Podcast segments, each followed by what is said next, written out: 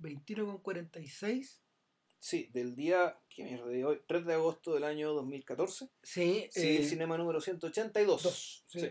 Las películas que no nos avergüenzan y bueno, a ver, a nosotros eh, tuvimos un conato de cambio de tema porque mm, se nos muere Arun Faroki como en la mitad de la semana, o no, antes, como el, o sea, después, como el viernes. Murió juego viernes. Viernes, sí. claro.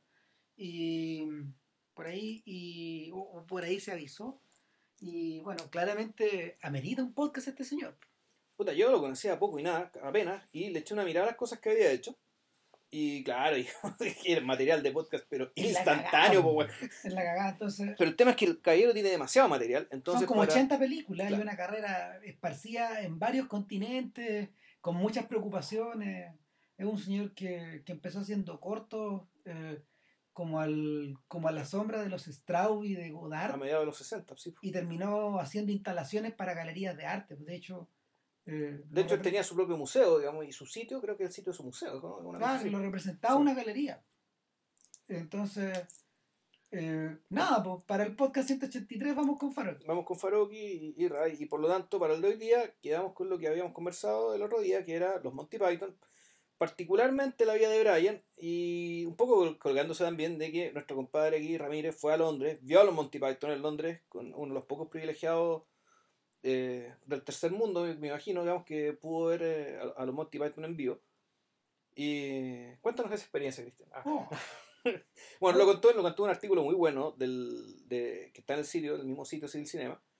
Y bueno, esa es la excusa de empezar a hablar de, de- de esta gente que, Que ¿sabes qué? Pero la- ¿sabes que la medida que me, me está metiendo y recordando, porque es mucho, puta, de repente nos vamos a quedar cortos con un puro podcast. bueno, Puta, porque, lo podemos rescatar para después, en el fondo, en un podcast sobre el Flying Circus algún día. En la medida de que le echemos una mirada más extensiva. claro, o sea, porque- volver a mirarse todo, todo- lo- lo- las 14, ¿cuántas eran? No. Son como 40 capítulos. Son como 40 capítulos, exacto. sí. Entonces, a ver, y tal vez lo primero que habría que decir es que en realidad eh, Eran 14 discos, por tres, por tres episodios por capítulo, por disco eran así, eran como 42 Sí, capítulos. como una cosa 42 así. capítulos.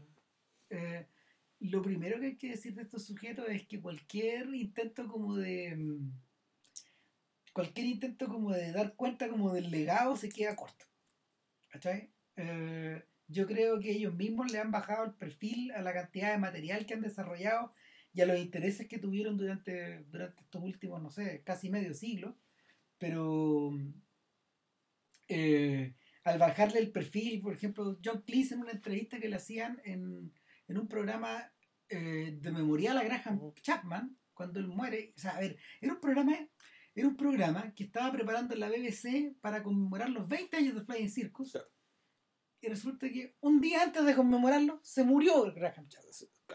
En, en un, con un timing perfecto, o sea, es el anticlímax más anticlímax que he visto. Se muere y caga todo, cagó todo. ¿Cachai? O sea, en vez de celebración, weón, tuvieron velorio. un funeral, weón. Entonces, eh, estos gallos estos gallos hicieron el, hicieron el especial y ahí John Cleese dice, "Puta, miren, la verdad, yo soy ambivalente respecto al legado de Monty Python porque considero que de todas las huevas que se hicieron, hubo cosas que estaban subescritas, hubo cosas que estaban subensayadas eh, y em, había material que estaba bastante bueno, pero había material que era menos que regular. Y bueno, Sí, claro. claro. No, pero lo que decía aquí en la, en el, en la especial de la BBC por la reunión, Ah, fue todo sí. este, el sketch famoso del Ah, Silly ah, Walks. And now for something rather similar. Claro, en algún momento se empieza, empieza a recordar del, el, el sketch del, del, del Silly Walks, del ministerio del Silly Walks, de la caminata ridícula. Esa weá nunca fue muy buena. En realidad, lo único que le hacía, la- lo único que hacía buena era mi brillante interpretación. ah, lo que confirma la fama que John Cleese es más pesado que Maletín de Gaffiter. Un su madre, claro. O sea, eh, y confirma la fama de que estos huevones sí son pesados.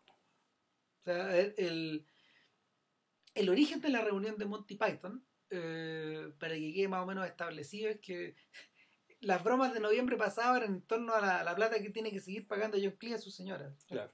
John Cleese a su señora, pero a su ex mujer. Pero, pero en realidad no es, no es tal. Eh, Pero el se casó sin firmar prenup o algo porque lo reventaron, weón. eh, hicieron mierda.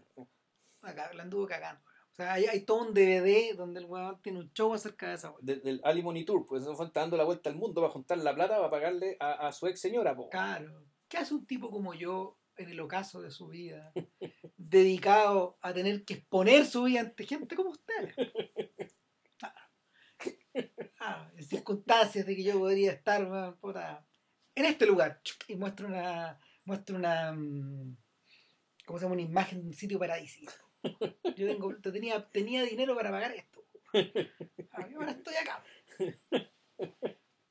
y eh, yo creo que en ese no es un mal punto de entrada. El, gran, parte, gran parte del sentido del humor de estos sujetos, el acidísimo sentido del humor de estos sujetos pasa por pasa como se llama por, por una cosa que, que es muy británica, que es el understatement. Esta sensación como de dar las cosas por sentadas, ¿cachai? De como de sugerir, de, de sugerir un, de sugerir un montón de un montón de significados, pero ninguno está completamente encima, y hay algunos que son como medio obstrusos, y en, el- y en, y- y- en general hay cierto tipo de cosas que son terriblemente ridículas, que están puestas encima, como el Ministry of Silly Walks. Sí. Hoy día, de hecho, estaba mirando Brasil, porque a futuro vamos a hacer un podcast de Terry Gilliam, que igual se lo merece, y, y veía, veía, veía a los compañeros de, de Jonathan Price circular como por estas calles, estas calles como de película, como de, de film noir que tiene Claro. Brasil, ¿cachai? Sí. Puta, y eran señores que estaban vestidos como en la City de Londres. Eh, y, y Jonathan Price en el fondo trabajaba en este Ministerio de. Seguridad Pública, en The Ministry of Silly Walks, en el fondo. ¿Cachai? Y tú los veías pasar y era la misma. Entonces, eh, es parte como de... a ver, yo tengo la, otra otra posibilidad, de, otro punto de entrada es que, y es como el y es como el más pop de todo, es que en general Monty, Monty Python suele, a ellos se les suele denominar los Beatles de la comedia, porque de alguna forma eh, representaron en este mundo de comedia una suerte de quiebre parecido al que los Beatles tenían antes. Ya. Tal vez habría que establecer que en realidad el humor británico era bastante ácido antes de ellos Sí. también, muchísimo más ácido.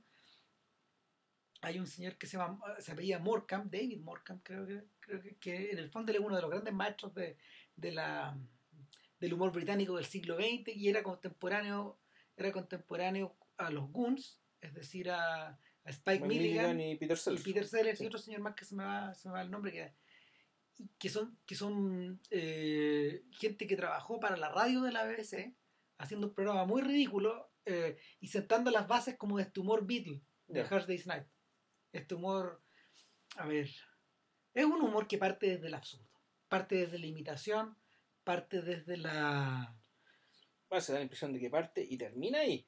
eh, es que, es que las posibilidades son infinitas, porque, o, o claro, porque en el fondo dan la vuelta, los Goons daban la vuelta completa, porque el, era un programa de radio que simulaba hacer, otro- que simulaba hacer muchos otros programas de radio, Ya. ¿cachai? De la época.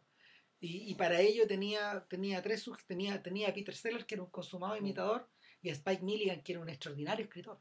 Ya. Este, esta era gente que Milligan con el otro socio se habían, se habían conocido haciendo el servicio militar. Eh, eh, hace poco, poco, después de la, poco después de la Segunda Guerra Mundial.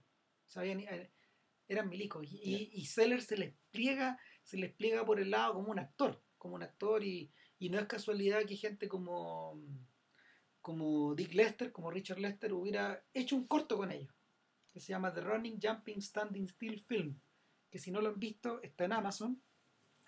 Los insto a que lo vean, porque el germen de A Hard Day's Night y el germen de, Mon- de Monty Python Flying Circus está ahí. O sea, hay, hay, hay, hay homenajes en A Hard Day's Night y en el Flying Circus a ese corto. Ya. Eh, dura como cinco minutos. Y es básicamente gente haciendo eh, cosas muy ridículas. No desafían cualquier interpretación. En realidad, eh, a lo que recuerda esto es un poco a las obras de Beckett. Recuerda, recuerda a Beckett y a Brecht. Y tampoco es casualidad que después de, de colaborar con los Beatles, eh, Lester haya trabajado con otros dos titanes de la comedia, en, en Bedazzle, Sí, pues, Peter Cook Peter Cook y, y Dudley Moore, sí. que son parte de Beyond the Fringe, que es otro grupo. que era otro programa, que se convirtió en un programa también. Claro. Y, y era gente que trabaja para, para la cual los Python escribían cosas Claro. o colaboraban con ellos. El otro, el, el- otro personaje está como medio, medio perdido en ese mundo porque uno lo ubica en películas, es Marty Feldman. ¿De qué en inglés también? ¿sí? Y que se unió a la trupe de, de, De Mel Brooks, claro. años más tarde, pero Feldman trabajaba en Do Not Adjust Your Set con, con Palin y con Jones y con Gillian. Y el otro punto de entrada es que en el fondo se tratan de se trata de, de sujetos que esencialmente provienen del mundo de Oxbridge. Sí, pues, hay gente... Ahora, no necesariamente aristócrata. No, para no es nada. pero... No, esto- esto es- ellos son producto, todos ellos son producto del sistema de las escuelas públicas. O sea, en realidad son los private schools, que en realidad son las públicas, versus las public schools, que son las, las privadas, aunque tiene el, el, el- sistema inglés muy raro. Eton es un public school. Claro. Es privada. El tema es que tiene ese nombre, digamos, que son herencias del año carajo, digamos. Claro, y, y como que te abren la puerta a las otras universidades, ¿cachai? Mm. Y, y Chapman y... Ninguno de ellos, por lo que tengo entendido, era actor profesional. ¿no? Todos venían de carreras distintas. Había como tres que eran historiadores, uno era abogado. Eh, Chapman creo que era médico, ¿no? Me- eh, doctor, sí, eh, de hecho Chapman, Chapman terminó la carrera, Ya, al revés de, de Cleese, que no terminó derecho. ya. Y lo, Jones y Palin eran, eran historiadores. Claro. La diferencia es que estos sujetos rápidamente se, se enchufaron a las compañías teatrales. Además que era bastante, era, era bastante común eh, que las revistas teatrales de estos estudiantes se iban de gira por Inglaterra. Y en algunos casos, como ocurrió con Cleese y Chapman, fueron hasta Estados Unidos, via- viajaron a Nueva York, a Broadway, a montarla. A montar la, la- la- a, lo- a los footlights. Eh, ahora, los Monty Python no escribían todos juntos, no hacían brainstorming, sino que eran parejas, básicamente. Estaba la pareja de Cleese y de Chapman, O sea, se juntaban y se separaban. claro. Se separaban y ponían en común cosas y qué, qué, qué, qué pasaba y qué no. El método de trabajo No, era el siguiente. Eh, antes de comenzar la temporada se escribían todos los sketches completos. Eh, Cleese, como te decía, y Chapman escribían por un lado, Palin con Jones escribían por otro, y Eric Idle, Eric Idle y eh, Gilliam trabajaban cada uno por separado. Como- y, y un poco por fuera, eh, Sí. porque Idol, claro, escribía. Idol el que tiene la beta musical, digamos, es el, el hombre encargado de hacer las canciones. Y eh, en cambio, Gillian hacía las continuidades. Él hacía las animaciones y las continuidades. eh, fueron precisamente estas animaciones que él había comenzado a hacer antes en, el programa, en, un pro- en programas para, para David Frost, por ejemplo, que también es otro sujeto que flotaba en este mundo. Claro, y para el cual también escribió el, el lote el, lote Oxford escribía para, Sí. para, para David Frost, si no me equivoco. Claro. O sea, Idol y. Sí. Estamos hablando como de 1965, 66, 67, Ya. por ahí. Eh, era gente que estaba metida muy al interior de estos programas en general. Por ejemplo, Palin alguna vez, cuando, cuando joven fue animador de un programa juvenil, muy breve, muy breve como pop, como, no sé, como de MTV, una cosa así, ¿cachai? Claro, con música libre, weón. Claro, una cosa así. Y él, con él, él, él- él- él hacía, la, hacía la, como la continuidad y las presentaciones. En cambio, Idol, por ejemplo, hizo un- tenía un programa infantil. En la, creo que en ITV. ¿Cachai? Con, con monitos. De hecho, creo, no estoy seguro, pero creo que hasta con Jim Henson tiene que haber trabajado. Ya, con los Muppets. Sea, con el señor de los Muppets. Claro, claro, claro. Y, y mm, una vez que estaba escrito todo, se, se juntaba el material. Claro.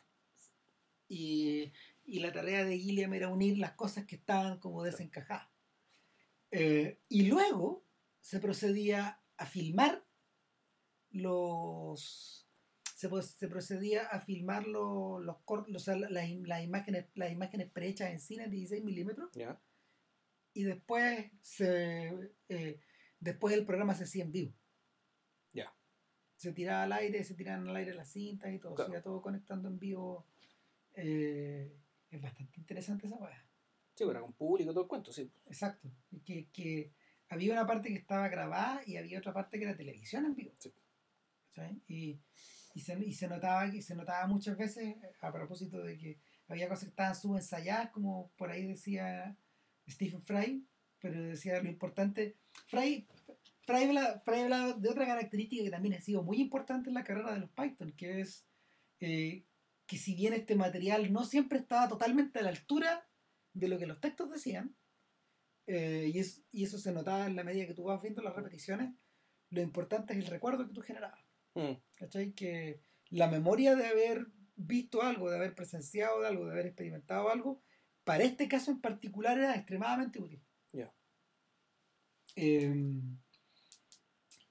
el, el caso es que el los, los programas se salvaron por raja, digamos, por suerte, porque eh, la BBC llamó a Terry Jones y le dijo, ¿sabe que tenemos problemas de bodegaje? Hay dos opciones, o borramos el Flying Circus, cosas de la BBC, ok. claro, o se lo lleva para su casa, digamos, pero son todo este, todo este número de cintas. Y este weón, eh, pero para eso las tiene que comprar.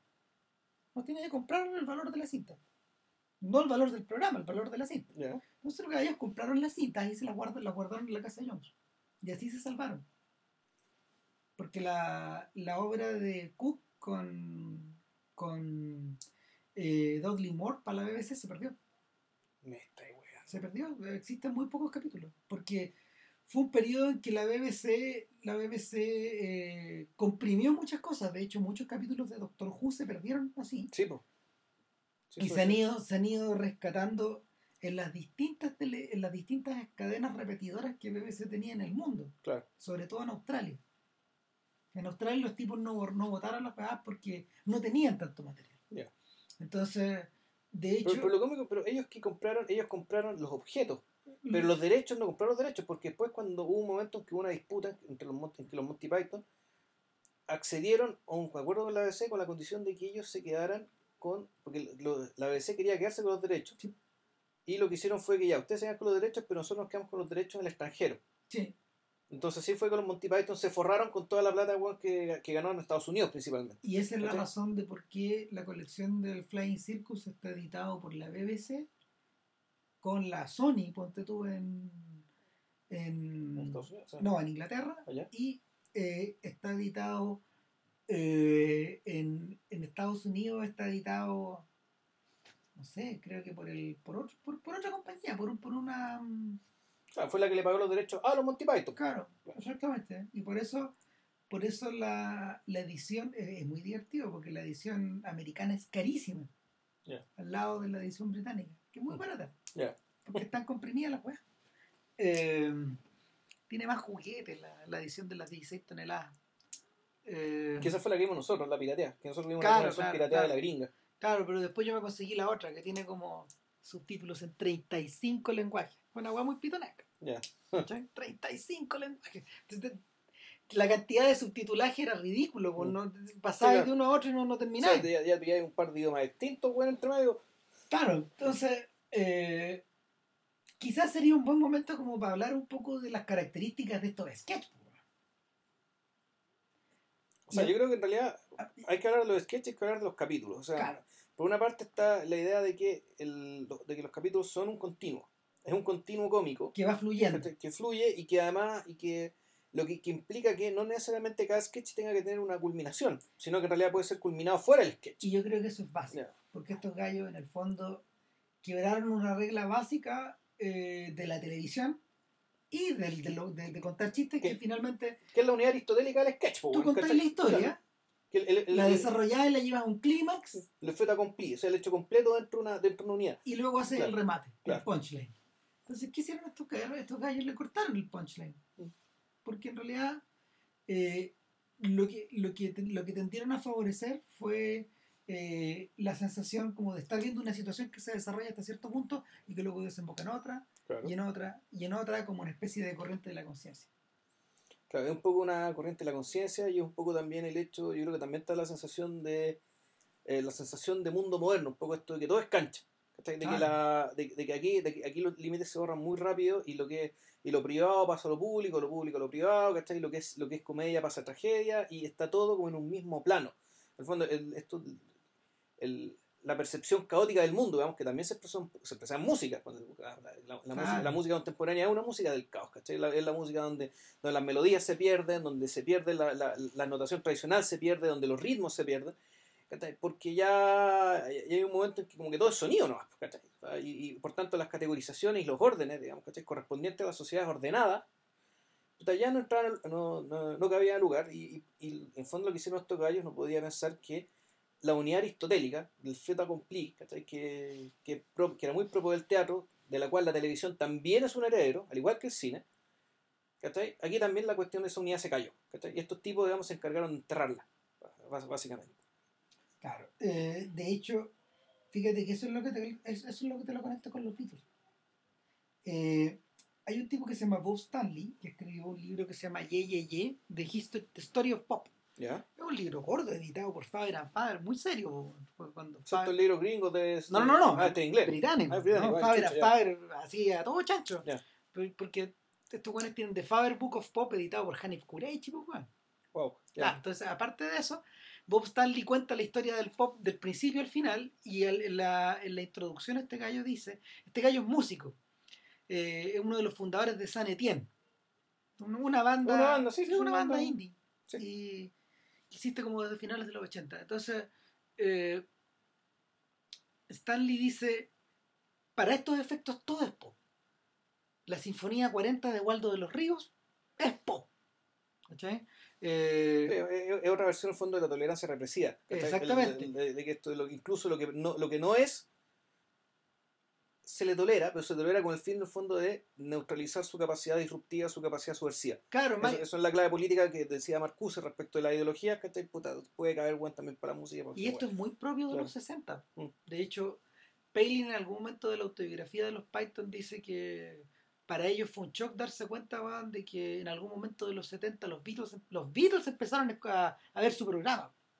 ¿Cachai?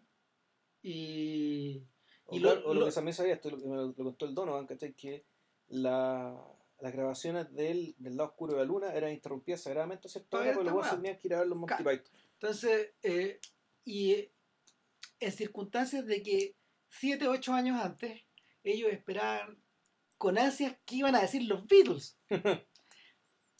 Eh, la cosa no es casual porque ambos, ambos bandas tenían la misma edad, básicamente. Son gente que nació en 1940. De 40 al 45.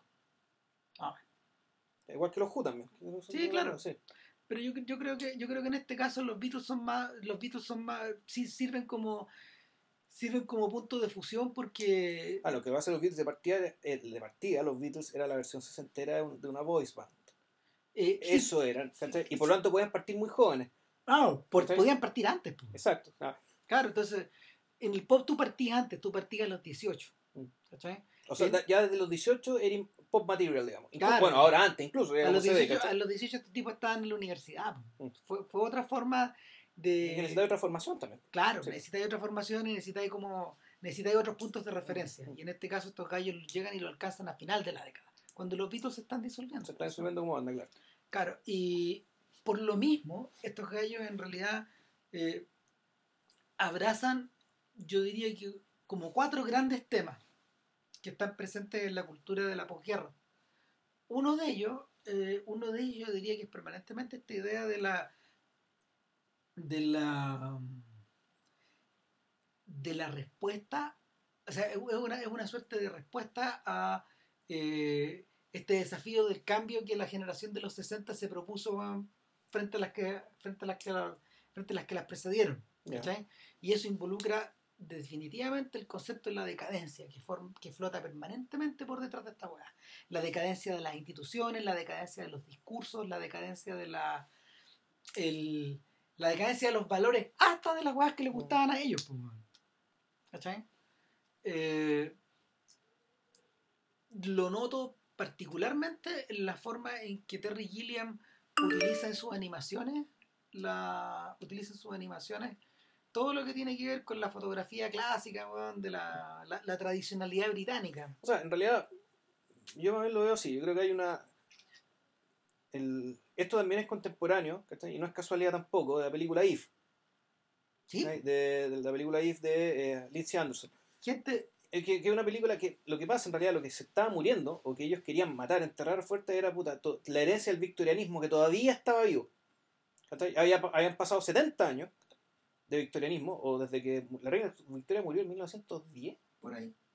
O, o- no, ahí no, parece que murió en 1900 y durante 10 años gobernó como el hijo este que la esperó no sé cuánto tiempo, que fue le tocó gobernar muy Ah, poco porque ya murió Era un señor muy, muy, muy, vieja. Entonces, claro, o sea, el, esa forma de ser Y que, que fue supuesta- prácticamente una continuación de lo otro. Claro, y la medida que Inglaterra ganó las guerras, la- las dos guerras mundiales, ¿no? Esa forma de enfrentar el mundo, de, enfrentar el mundo y, y de percibirse como sociedad, puta, cambió, eh, tuvo que cambiar, digamos, pero por, la- por, las fuerzas externas, digamos, por, por, por motivos externos. Tuvieron que dejar de ser imperio, ¿cachai? Puta, eh, y, y naturalmente hubo, hubo, que pasar, hubo que pasar por el tema de, la- de- de los, partidos de masas, ¿cachai? La aparición de, la aparición del Partido Laborista. y hubo, hubo cambios forzados, digamos, ¿cachai? Por circunstancias sociopolíticas, pero el corazón profundo, digamos, ¿cachai? Del, del- de este modo de ser victoriano que ha pegado a la tradición, una tradición inventada por lo demás, ¿cachai? Eh, apegada también a la noción, eh, ya no imperial, pero sí cosmopolita, eh, puta, pero basada en la virtud, en la disciplina, en, en bastante represión, ¿cachai? Es, algo que, que todavía estaba vivo, digamos, y contra la cual, contra la cual en la película If básicamente lo agarró a, metra- a, a. Claro, La- en la- ese sentido, los dos principales representantes de esta angustia, de esta angustia vital, son la dupla Chapman-Cleese. Sí. ¿Cachai? De hecho, Cleese, a propósito del material que decía el, el tipo en la autobiografía de los Python, dice, eh, no sé por qué, pero Chapman y yo teníamos la tendencia, teníamos una tendencia natural a escribir eh, libretos acerca de gente que entra a habi- a habitaciones donde hay un señor que tiene un, donde Un hay escritorio. señor que tiene un escritorio al frente. claro, ¿cachai? que era una especie de posi- una posición de poder, pero era también un, un poco el, y que después eso se convirtió en un tema de Gillian, digamos, que el tema de la burocracia.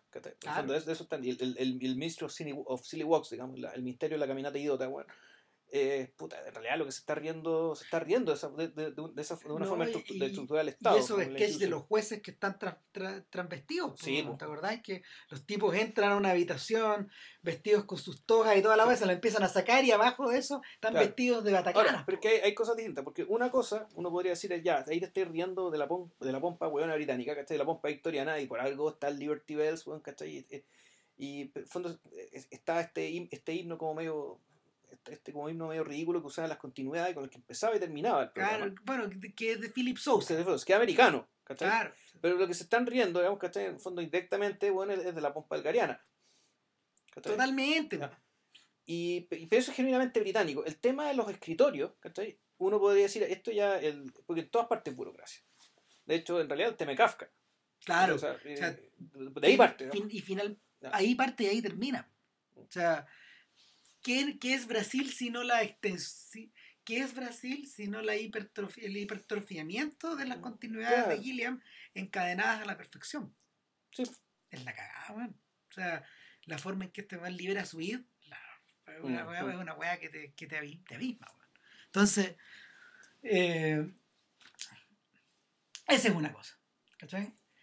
La otra cosa tiene que ver con, tiene que ver con toda esta idea de eh, la comedia de situaciones. Ya, claro.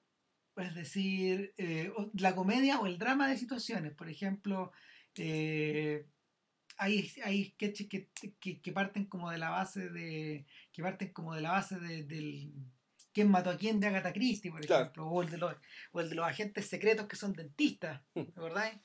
Eh, o no, peluqueros, peluqueros que uno busca un dentista, o eh, que tiene, que tiene como toda una base literaria que se está desmoronando, que se está desmoronando y que todo tiene que rematar precisamente en estas continuidades de fotografías de, de viejas que se persiguen o de Venus de Milo que se convierten en una radio. En una Si- radio. Claro, si tú le apretáis el peso. No, la Venus de Botticelli. La Venus de Botticelli, Sí. Que- Claro, o, o, o- o el beso de. O el beso de. De Rodán. Ya. Claro, que se te convierte en una zampoña. po, weón, con, con- el tipo mueve los deditos Claro. en la cadera de la, de la mina, ¿cachai? O el, y, y finalmente todo remata, todo re- remata en esta idea de. en esta idea como carnavalesca y circense. Sí. ¿Cachai? Hasta allá llega la weá. Volvemos, todo es cancha. O sea, el, el, Claro. el- el- que voy a usar la palabra carnaval, porque el carnaval eh, es la expresión de eso. O sea, el carnaval o, o que, que se arrastra la sátira menipea, la que hemos hablado antes, ¿cachai? Digamos, de la de, de estas fiestas religiosas griegas, ¿cachai? Donde, puta, es el equivalente del carnaval, el antecedente del carnaval, el, el, el espacio raro, digamos, ¿cachai? Donde la donde la, las jerarquías sociales, los deberes sociales y las funciones sociales, puta, se difuminan, al menos por un día. Claro. A los Monty Python lo hacían permanente, digamos, al menos dentro de su show. Sí. Bueno, otra... Todavía, Sí. todavía, porque en el fondo la. en el- si, si- si te acuerdas en este documental de ahora de la BBC, eh, cuando Eric Idle habla de las opciones que le presentaron de escenario. Le presentaron a mí y el tipo mostraba ahí unos sketches, "Ah, pues, trabajamos con estos sujetos, nos presentaron esta opción, pero era como Pink Floyd, pues, weón. Sí, claro. Era como un escenario donde se podría haber presentado cualquier persona, como Sí. Phil Collins, no sé. Y ellos lo transform, transform- le pasaron es- esos sketches a Gillian para que los tapara encima. Claro. Y cuando tú ibas al show, lo que tú tenías era una eran unas cortinas como rojas, operáticas, y en el fondo eh, que, que- que estaban diseñadas para que parecieran una boca. Finalmente. Esas, esas bocas que están siempre, Siempre. siempre esas bocas que, continúa. que se abren, que se cierran, donde los dientes son como unos, unas sierras, Claro. pues, o pueden ser este organillo que se va moviendo. Entonces, eh, está eso que se abre y que se cierra. Y, y, en- y el por otro lado, por otro lado, el, el- el- el interior de la boca, el interior de la boca es prácticamente una especie como de algo que te, es algo que te succiona hacia Mm. adentro. Estos personajes de Killian siempre están como succionados o sacados, los meten o los sacan desde una, desde grifos, puede Mm. aparecer una cosa completa desde una cosa muy pequeña, ¿te acordáis? O sea, de cosas muy grandes pueden aparecer de cosas muy chicas Ya. Mm. y, y- y- volver a meterse, etc. aparte de eso, hay otra cosa que es como que yo lo llamaría el legado a la brutalidad. Yo, yo hay un tema también, hay otro tema antes de pasar a ese que se me olvide. También está el tema de la, la autoconciencia como televisión pública. Completamente. Y, de, y de la idea de la autoconciencia de que esto se está transmitiendo a través de un medio y de cagarse de la risa de ese medio. Es cagarse de risa el medio, pero cagarse más de que un medio que es, o sea, de ese medio, no, no el medio de la televisión, sino de la BBC, British Broadcasting, Broadcasting- Broadcasting Corporation, que es financiada por un impuesto directo por cada, Ah. miem- por cada persona en Inglaterra que tiene una tele, O una radio. una radio, tiene que pagar un impuesto por su tele o por su radio. De modo que con ese impuesto se financia la televisión pública. Claro. ¿verdad? Se financia esta hueá que estén mirando. Entonces, está esto que estáis mirando, por lo tanto, puta, las parodias de gente que escribe cartas, ¿cachai? Que escribe cartas de la perspectiva del, del patron, digamos, del cliente, o sea, del weón que paga, ¿cachai? Que está pagando con esto, no con su atención, sino que está pagando libras, ¿cachai? Para financiar esta weá que estáis viendo. Era- claro, eh, eh, el- el- eh, era incluso reírse, incluso reírse de la idea de la carta del director. Es, es reírse del servicio público, ¿cachai? En el fondo es, o sea, es, ¿qué weá estamos haciendo acá? ¿Qué es esto que estamos haciendo acá? Y al mismo tiempo, ¿qué es el resto de la televisión? Porque, bueno, está está el tema de que se ríen de sí mismos, pero también se ríen de, de bueno, de, de la televisión que se muestra, digamos, ¿cachai? Ya sea la televisión más basura, más entretenimiento, o la televisión que pretende ser seria, yo todavía me acuerdo, bueno, del, de este del programa de concursos, bueno, ¿cachai? Donde Oh. está, Le- donde está Lenin, está Marx, está Mao, está el Che Guevara. Y le hacen preguntas de fútbol, de, De la fútbol, no, farándula. era fútbol. No, pero también de la farándula y el espectáculo, sí. ¿Quién se acostó con quién? Claro, digamos, ¿cómo, cómo, cómo le dicen al West Ham? The Hammers, The Hammers. Y Marx supo una pregunta. Eh, Bueno, la brutalidad. Y de, no, espérate, y de ahí, de- a, pro- a propósito de lo que tú decías ahí, emerge, emerge la figura de, del milico grande de Graham Chapman. No, no, no, este sketch tiene que pararse. Eh, This is. Robert Sully. This is silly, Robert No, esto, es muy, tonto. O sea, está insultando al público con esta. Ni siquiera, ni siquiera es un civil, es un, milico, el que se mete. ahí, Claro. ¿cachai? Y eso nos conecta con el legado de la brutalidad. Los sketches de Monty Python están repletos de referencias, de re- repletos de referencia a la Segunda Guerra, Sí. a la Primera Guerra, eh, Claro, a la, igual a la que- Revolución, Igual que son súper traumáticas. pues, a la, a la disrupción. Entonces tú decís, aquí, ya, reírse los milicos. Ya. Aquí en Chile hasta hace poco era difícil reírse los milicos. ¿Cachai? Pero ya, puta, re- reírse Arturo Prat eh, eh, es complicado, weón, ¿cachai? No, ¿no te acordáis la muerte de Nelson, weón? Vamos a transmitir ahora la muerte de Nelson y muestran un maquiniquí que va cayendo desde, desde un piso 15. ¡Pah! Muerte de Nelson. O, claro, o vamos a. Claro, o vamos a escenificar la batalla, weón, de. ¿qué era, weón? Ya ni me acuerdo qué batalla Ah, era, weón. bueno, y, y después. No, no, va- vamos a escenificar, vamos a escenificar la batalla de Midway. Son unas viejas que se, que se aforran y ter- unas viejas que se aforran con cantar y terminan en el barro. Ya, ¿qué- qué- una liquidación. No, no, no, no, están, están es, es un grupo teatral de viejas, Ya. de viejas, porque esto bueno, ya vamos a llegar al Al tema de las viejas, sí. Claro, eh, pero claro, estos tipos se muelen en el barro y ese es como la, ese es como su montaje teatral. ¿cachai? Y eh, está esta referencia como al, al desmembramiento, a la mm, recién, recién le estaba mostrando a JB el sketch del Undertaker, que es la cagada. Señor, eh, ¿sabe qué? Eh, un tipo llega a, a donde el enterrador, a la funeraria, Claro. claro, ¿sabe que te- mi madre acaba de fallecer? Oh, muy lamentable, Bien. lo podemos entender. Eh, ¿Qué servicios me ofrece? Oh, bueno, Podemos podemos, enterrarla, quemarla o o botarla. botarla. Y como que se empieza a escuchar ¡bu! el público, claro. Se empieza a escandalizar el público. ¿Botarla? dice usted? ¿Quemarla? Bueno, la podemos enterrar, digamos, pero... Ay, Ah, pero de partida, de partida, ¿A usted le gustaba su mamá? Sí, sí, Ah, bastante. Ya, entonces no la vamos a votar. la vamos a botar. Ah, el problema si la quemamos es que, bueno, si no está del todo, va, bueno, va a crepitar un poco, va a hacer y se va a empezar a moverse es que no está del todo muerta. Claro. Uh, Uy, sí, lo. Siguen haciendo la gente de verdad, digamos, el público el real. público, puta, eh, empezó, se empezó a pelotar, digamos. entonces, eh, además tengo otro problema, ¿sí? ¿Qué, qué, qué la traje aquí? Y muestran una bolsa, po, weón. y, y el tipo mira hacia adentro y dice, Era ah, bastante joven. no, no, y- claro, era, era, era bastante joven. Eh, y el tipo llama hacia atrás Sí.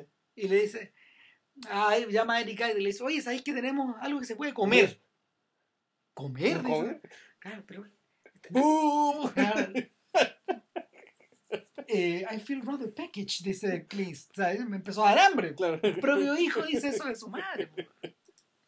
Claro, bueno, si usted.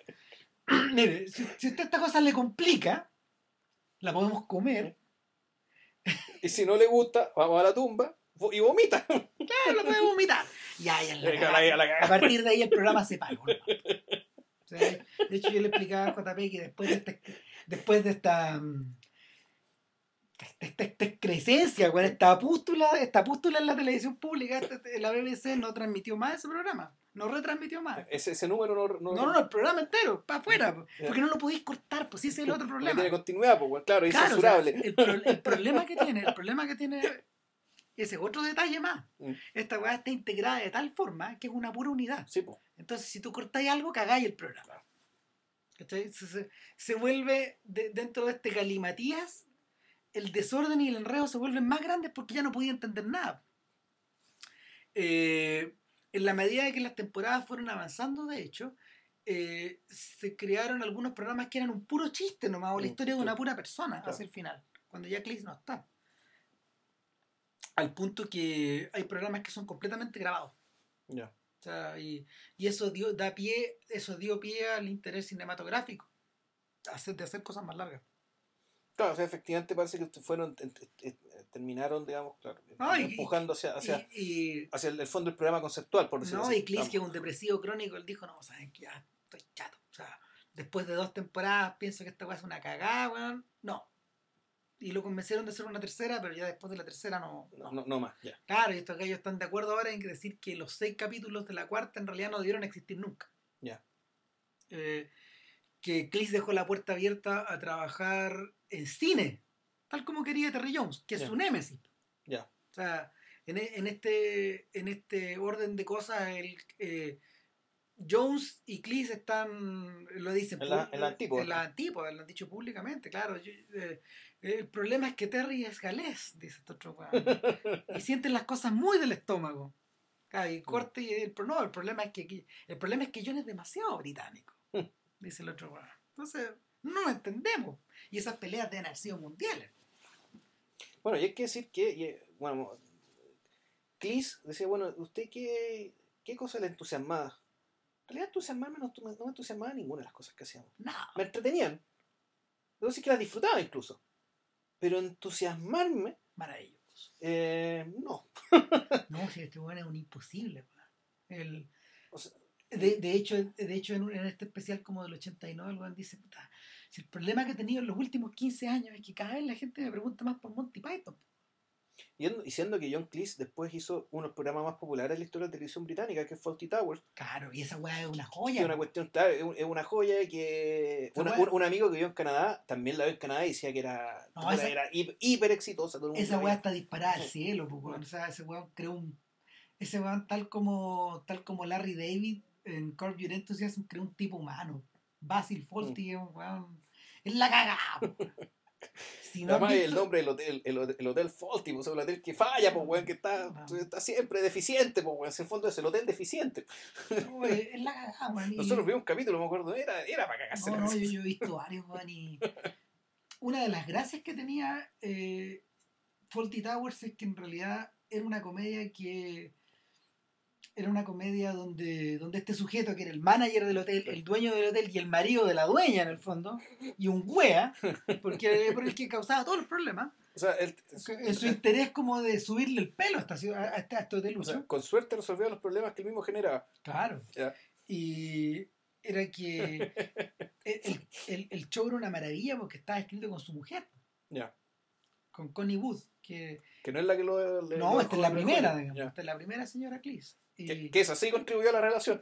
No, claro, pues, un genio, esa mujer es un genio de la comedia, pues, entonces puta, es una gran actriz, pues, entonces el, el punto es que el punto es que Cleese eh, encontró ahí al partner perfecto que no era Graham Chapman, que, que, el, que el alcoholismo de este weón era lo perturbado, weón. Bueno, el tema de Graham Chapman. Además, y aquí, aquí, aquí hay otra, y aquí hay otra, otra pata en lo que es Monty Python, ¿cachai? que, que está por debajo, y bien por debajo. la sexualidad, pues, sí, o sea, sí, porque, bueno, Graham Chapman era homosexual.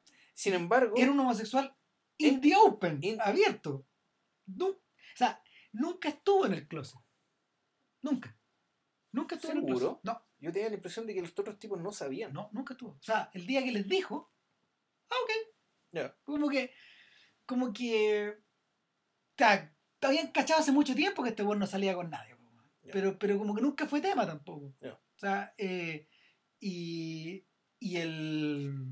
Sin embargo, sin embargo, en la vida, en la vida de Chapman, la vida de Chapman es harto más complicada de lo que parece, porque este weón tuvo un partner de por vida, que es el que, que es el, el que ha gestionado todos los derechos, el que Ah, sí, sí, ahí aparece, ahí aparece el nombre del muñeco. Este, es, sí. otro- es un doctor. Eh, sí, es, ¿cómo era apellido Holmes o algo así? Es Claro. era algo así. Sí, uno de los personajes que habla en la autobiografía también. Sí, sí, sí. Y el, el punto es que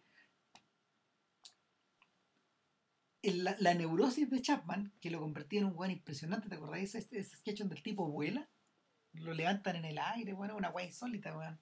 Es un tipo que tiene alas, ¿Ya? claro.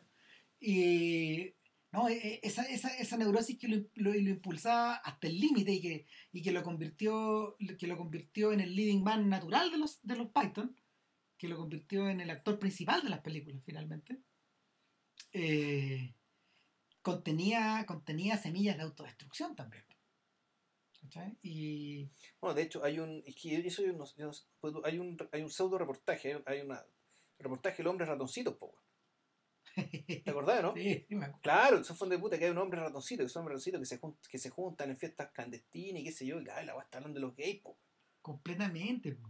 ¿Cachai? Está hablando de los gays con, teniendo un gay adentro, po. Entonces, yo esa es la sospecha que tenía estos buenos, habrán sabido que Graham Chapman era gay. No, si sabían, güey. No, si la, la, la, el, el, el, el manejo, el manejo de la sexualidad es muy, es, es muy impresionante porque aparte, aparte, este es un club casi exclusivamente masculino, po. O Las sea, mujeres- tenían, eran, eran seis Python. Había un séptimo Python que era un actor que se llama Neil Innes, que, que creo que, que, apare- que aparecía en algunos. Y la Python femenina era una actriz que se llama Carol Cleveland, Claro. que era siempre una. Inés, Inés, Inés en el fondo es uno, Inés en el fondo es el, el colaborador musical de Idol en la primera etapa. Ya. Es el creador de los Rattles, junto con, junto con A veces este documental falso de los Beatles. Sí. Claro, que hacía las que hacía, para variar, digamos, Claro. a propósito de referencia y Claro. autorreferencia. Eh, y también Inés, Inés compuso, Inés compuso hartas canciones con Idol. Ya. ¿cachai? Y, y por su lado Inés tenía una banda que era un spoof de los Beatles, pero un spoof de un montón de otras guay, era brillante, que se llama The Bonzo Duda Band. Bon- eh, hay un álbum que se llama Gorila que es bien increíble. Bien increíble. y el. No es el gorilas de, de este sujeto de Blur. De, de, de Alburn, ya. No, no, yo creo que debe estar hecho incluso. Pensando en eso, Claro. mirando para allá. Exactamente.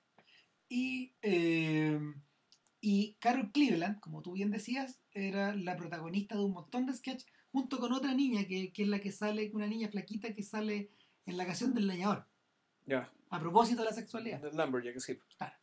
No, Y- bueno, y esta otra weá de, los milicos que están haciendo que están haciendo ejercicios militares y, y ahí la weá empiezan a caminar como que ella y, y oh, no, la caga. no, y, Entonces si esa weá la hacía en Chile, weón, te, te fusilan, weón. no, y, la, y, el, y el, el el permanente recurso muy británico de travestirse. Sí. weón. O sea, que en el fondo es una que, que en realidad es una extensión del recurso muy británico de disfrazarse. Y, que- y que, y que viene también de, de que en la de que en las escuelas y en las universidades antiguamente actuaban los hombres en los papeles de mujeres. ¿Cachai? Desde, estamos hablando desde la época de Shakespeare y antes. Claro, pues las mujeres no podían actuar, po, ¿no? Entonces, O sea, entonces, una mujer que se, se- claro, una mujer que se volvía actriz, weón, era con- considerada inmediatamente como prostituta, claro, Así pues, que y el- la, el- la naturalidad con que estos gallos asumen los papeles de mujeres, la misma, Cle- la misma Carol Cleveland habla- a- la misma Carol Cleveland hablaba que eh, ellos permanentemente le dan disculpas a ella, diciéndole, pucha, disculpa el, el rol que te dimos. Eh, yo sé que es de mujer objeto, pero la verdad es que no somos muy buenos escribiendo roles para mujeres. O sea, desde nuestra perspectiva. Pero ella decía, lo interesante es que sí eran buenos escribiendo roles, pero para señoras. Y ellas, ellos hacían de señoras mejor que yo. Ya. esto- y están estas dos viejas mirando la tele, que una es una es Cleese y la otra es Chapman. Chapman. Y, ¿Qué hay en la tele? Hay un pingüino. bueno, y hay un pingüino parado en la tele. Weón. ¿Qué hay en la tele? que- What's on the telly? De tele. Un pingüino Un pingüino. la tele, claro. On the tele. Claro, claro. Y el pingüino The show, what's the show, weón? Claro, y el pingüino explota. weón. Ese tipo de weá. O la vieja que espera weón, al gaffiter, weón. O no sé. Millones de weas. Entonces, el... eso por otro lado. Y está esta sensación de, está esta sensación también de la sexualidad abordada desde el lado como de lo picantillo.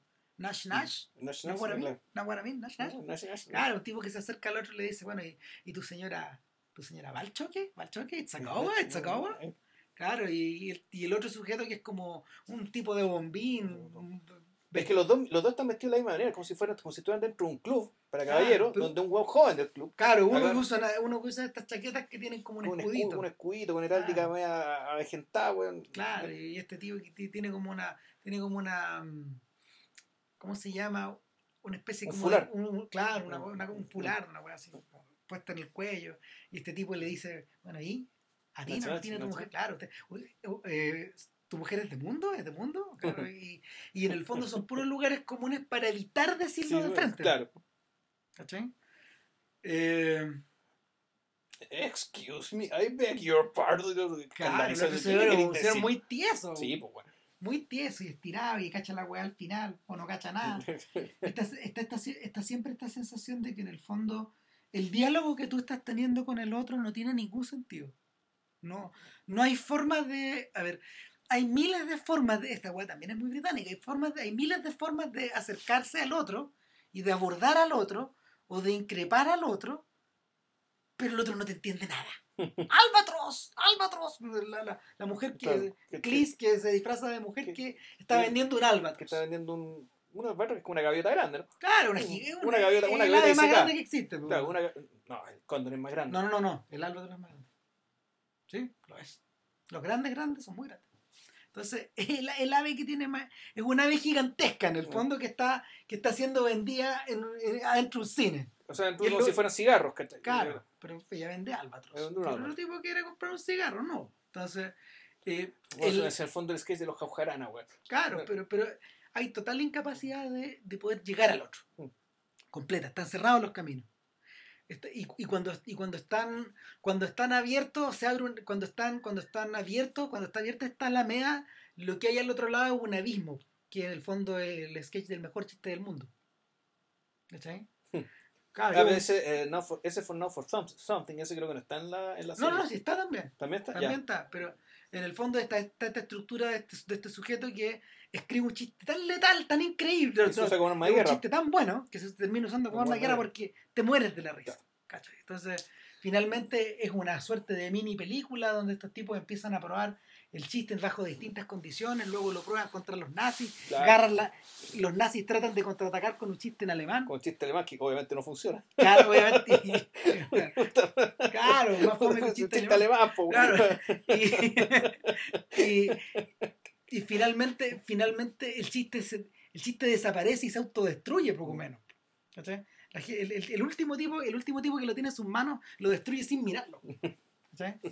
Eh, eso por un lado. Y esto está, esto está perfectamente, perfectamente hilado con este. Con los, con los cortos de este. Con, con estos mini cortos del sujeto que viene de lejos y diciendo. It's It's- ¿cachai? Que, que, que, que atraviesa, atraviesa un campo minado, llega nadando desde lejos, está a punto de caerse en un precipicio y al final, ¡ah! ¡It's! Bueno, otra pata que tiene Monty Python, que me acabo de acordar, es que más o menos habla- está un poco vinculado con el tema de la televisión pública, este- está el tema de, está el, el asunto de la herencia cultural. Claro. Esto de que ya, puta, bueno, esta gente que tiene, que ha recibido la herencia cultural, viene del Oxbridge, de Oxford o de Cambridge, y han estudiado carreras, puta, son gente sumamente culta. y claro, gente, gente que entiende alemán, algunos hablan francés, hablan, han tenido clases de latín. Claro, entonces que se, se manejan, se manejan con filosofía, se manejan con se, manejan con un, con un montón de cosas. Eh, y que claro, utilizan toda esa tremenda herencia también puta, para subvertir también esa herencia, entre otras cosas. Es decir, te- me acuerdo el- el- este, este, este corto famoso, este episodio de la música de, un, de la vida de un músico, cuyo nombre tenía 100 sílabas. que se demoraban dos minutos en pronunciar el nombre del weón y lo pronunciaban a cada Y rato. y seguía, y seguía, seguía. seguía, ya llegó un momento en que ya, ya todos los personajes de Monty Python da- decían una sílaba de la palabra. Oh, bueno, era que era la caga. Era maravilloso. O, o el famoso también, por el partido de los filósofos. Claro. Que esa weá yo creo que es un clásico. Claro, entonces hay una tremenda expectación, weón, Claro. y, y de repente, hacia el final creo que, no sé si es, es Aristóteles o Arquímedes, un Arquímedes que tiene una idea. Tengo una idea. Tengo una idea. Claro, entonces Después de que estos weones han pensado, Han pasado 80 minutos jugando, o sea, cavilando así, puta, ¿qué hacemos, weón? Ah. Que nadie juega la pelota. Nadie toca la pelota. Nadie, nadie toca la pelota. Están todos preocupados de pensar, weón, que qué sé yo, y puta, ya. Bueno. Y, eh, eh, por, por otro lado también está, por otro lado está esta idea de que, de que pese a toda esta acervo cultural, todo se disuelve en la taza del water. sí, ¿cachai? Y, y nuevamente ahí Gilliam McCurry en ayuda de ellos. O sea, la, la referencia weón, a tirar la cadena, weón, sí. y, a, y a- y a- que se vaya todo por la, por la taza del water. Mm. O sea, eh, O sea, hay harta escatología de por sí, ¿no? pero en realidad escatología es un poco el servicio idea, como decís tú, ¿cachai? Claro. Ya, ya el momento de ya, otra cosa. de- de- después, del, después del horror de la guerra, ¿qué queda? No queda ni una wea. po. Se va todo nomás. Y, y ¿sabéis qué? Yo creo que ese es precisamente el origen de los dos largometrajes de. Que en el fondo, no es casualidad que estos tipos hayan utilizado a la Edad Media, por un lado, que es una de las obsesiones de la vida de, de, de, de Terry Jones. Pero en realidad, eh, Y por otro lado, la historia, la historia sagrada. o sea, es que yo diría más bien que son son dos mitos base, ¿cachai? De la identidad británica. Bueno, por una parte está el tema del mito artúrico, Claro. ¿cachai? Que el mito artúrico, efectivamente, el, el, el tema el tema caballeresco, ¿cachai? Eh, del, rey Arturo, que además el rey Arturo es un personaje, fue un personaje histórico bien importante porque él lo que hizo, a la larga, él, él, era, un, él, él era un rey bretón que durante, un, un- durante algún tiempo, digamos, él, le tocó la, él le tocó la época en que la, la isla, si mal no recuerdo, se estaba retirando el, el imperio, el imperio romano, y están empezando la están empezando a llegar las invasiones de anglos de anglos y sajones. Los vikingos. no no anglos y sajones esto es más antiguo.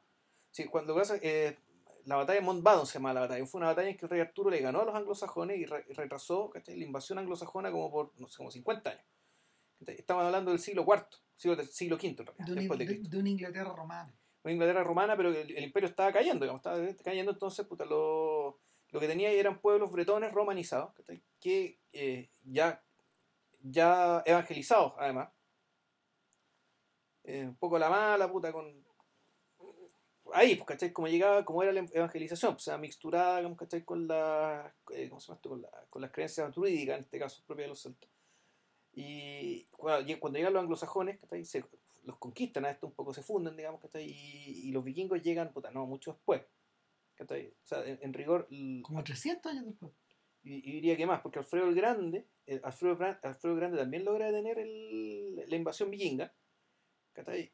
Y, pero los daneses, en algún momento los daneses sí llegan y instalan una, una dinastía británica que después es expulsada.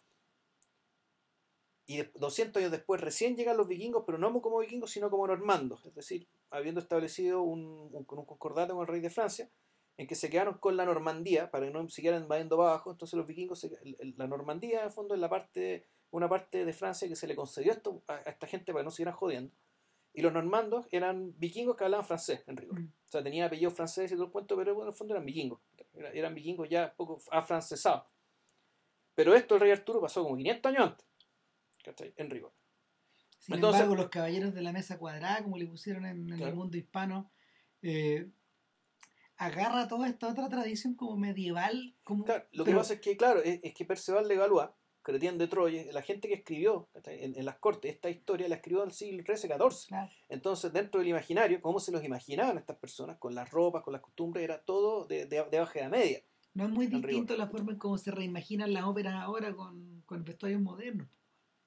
Claro. Es la misma. O sea, es como si, o, o bueno, como las, como las pinturas de la, las pinturas medievales también y también renacentistas, ¿cachai? Acerca de eh, la crucifixión, de la historia claro. sagrada bíblica, ¿cachai? Donde Jesucristo es rubio, ¿cachai? Donde, donde, no, María, donde, donde, María se viste como una burguesa. O como donde una... la gente se viste, claro, donde claro. la gente se viste como los burgueses que encargaban las pinturas. Exacto, como la gente con la que tú vas en la calle, ¿cachai? Puta, claro. si eres un pintor flamenco, ¿cachai? Del siglo XV, bueno, los judíos los imagináis como flamencos del siglo XV.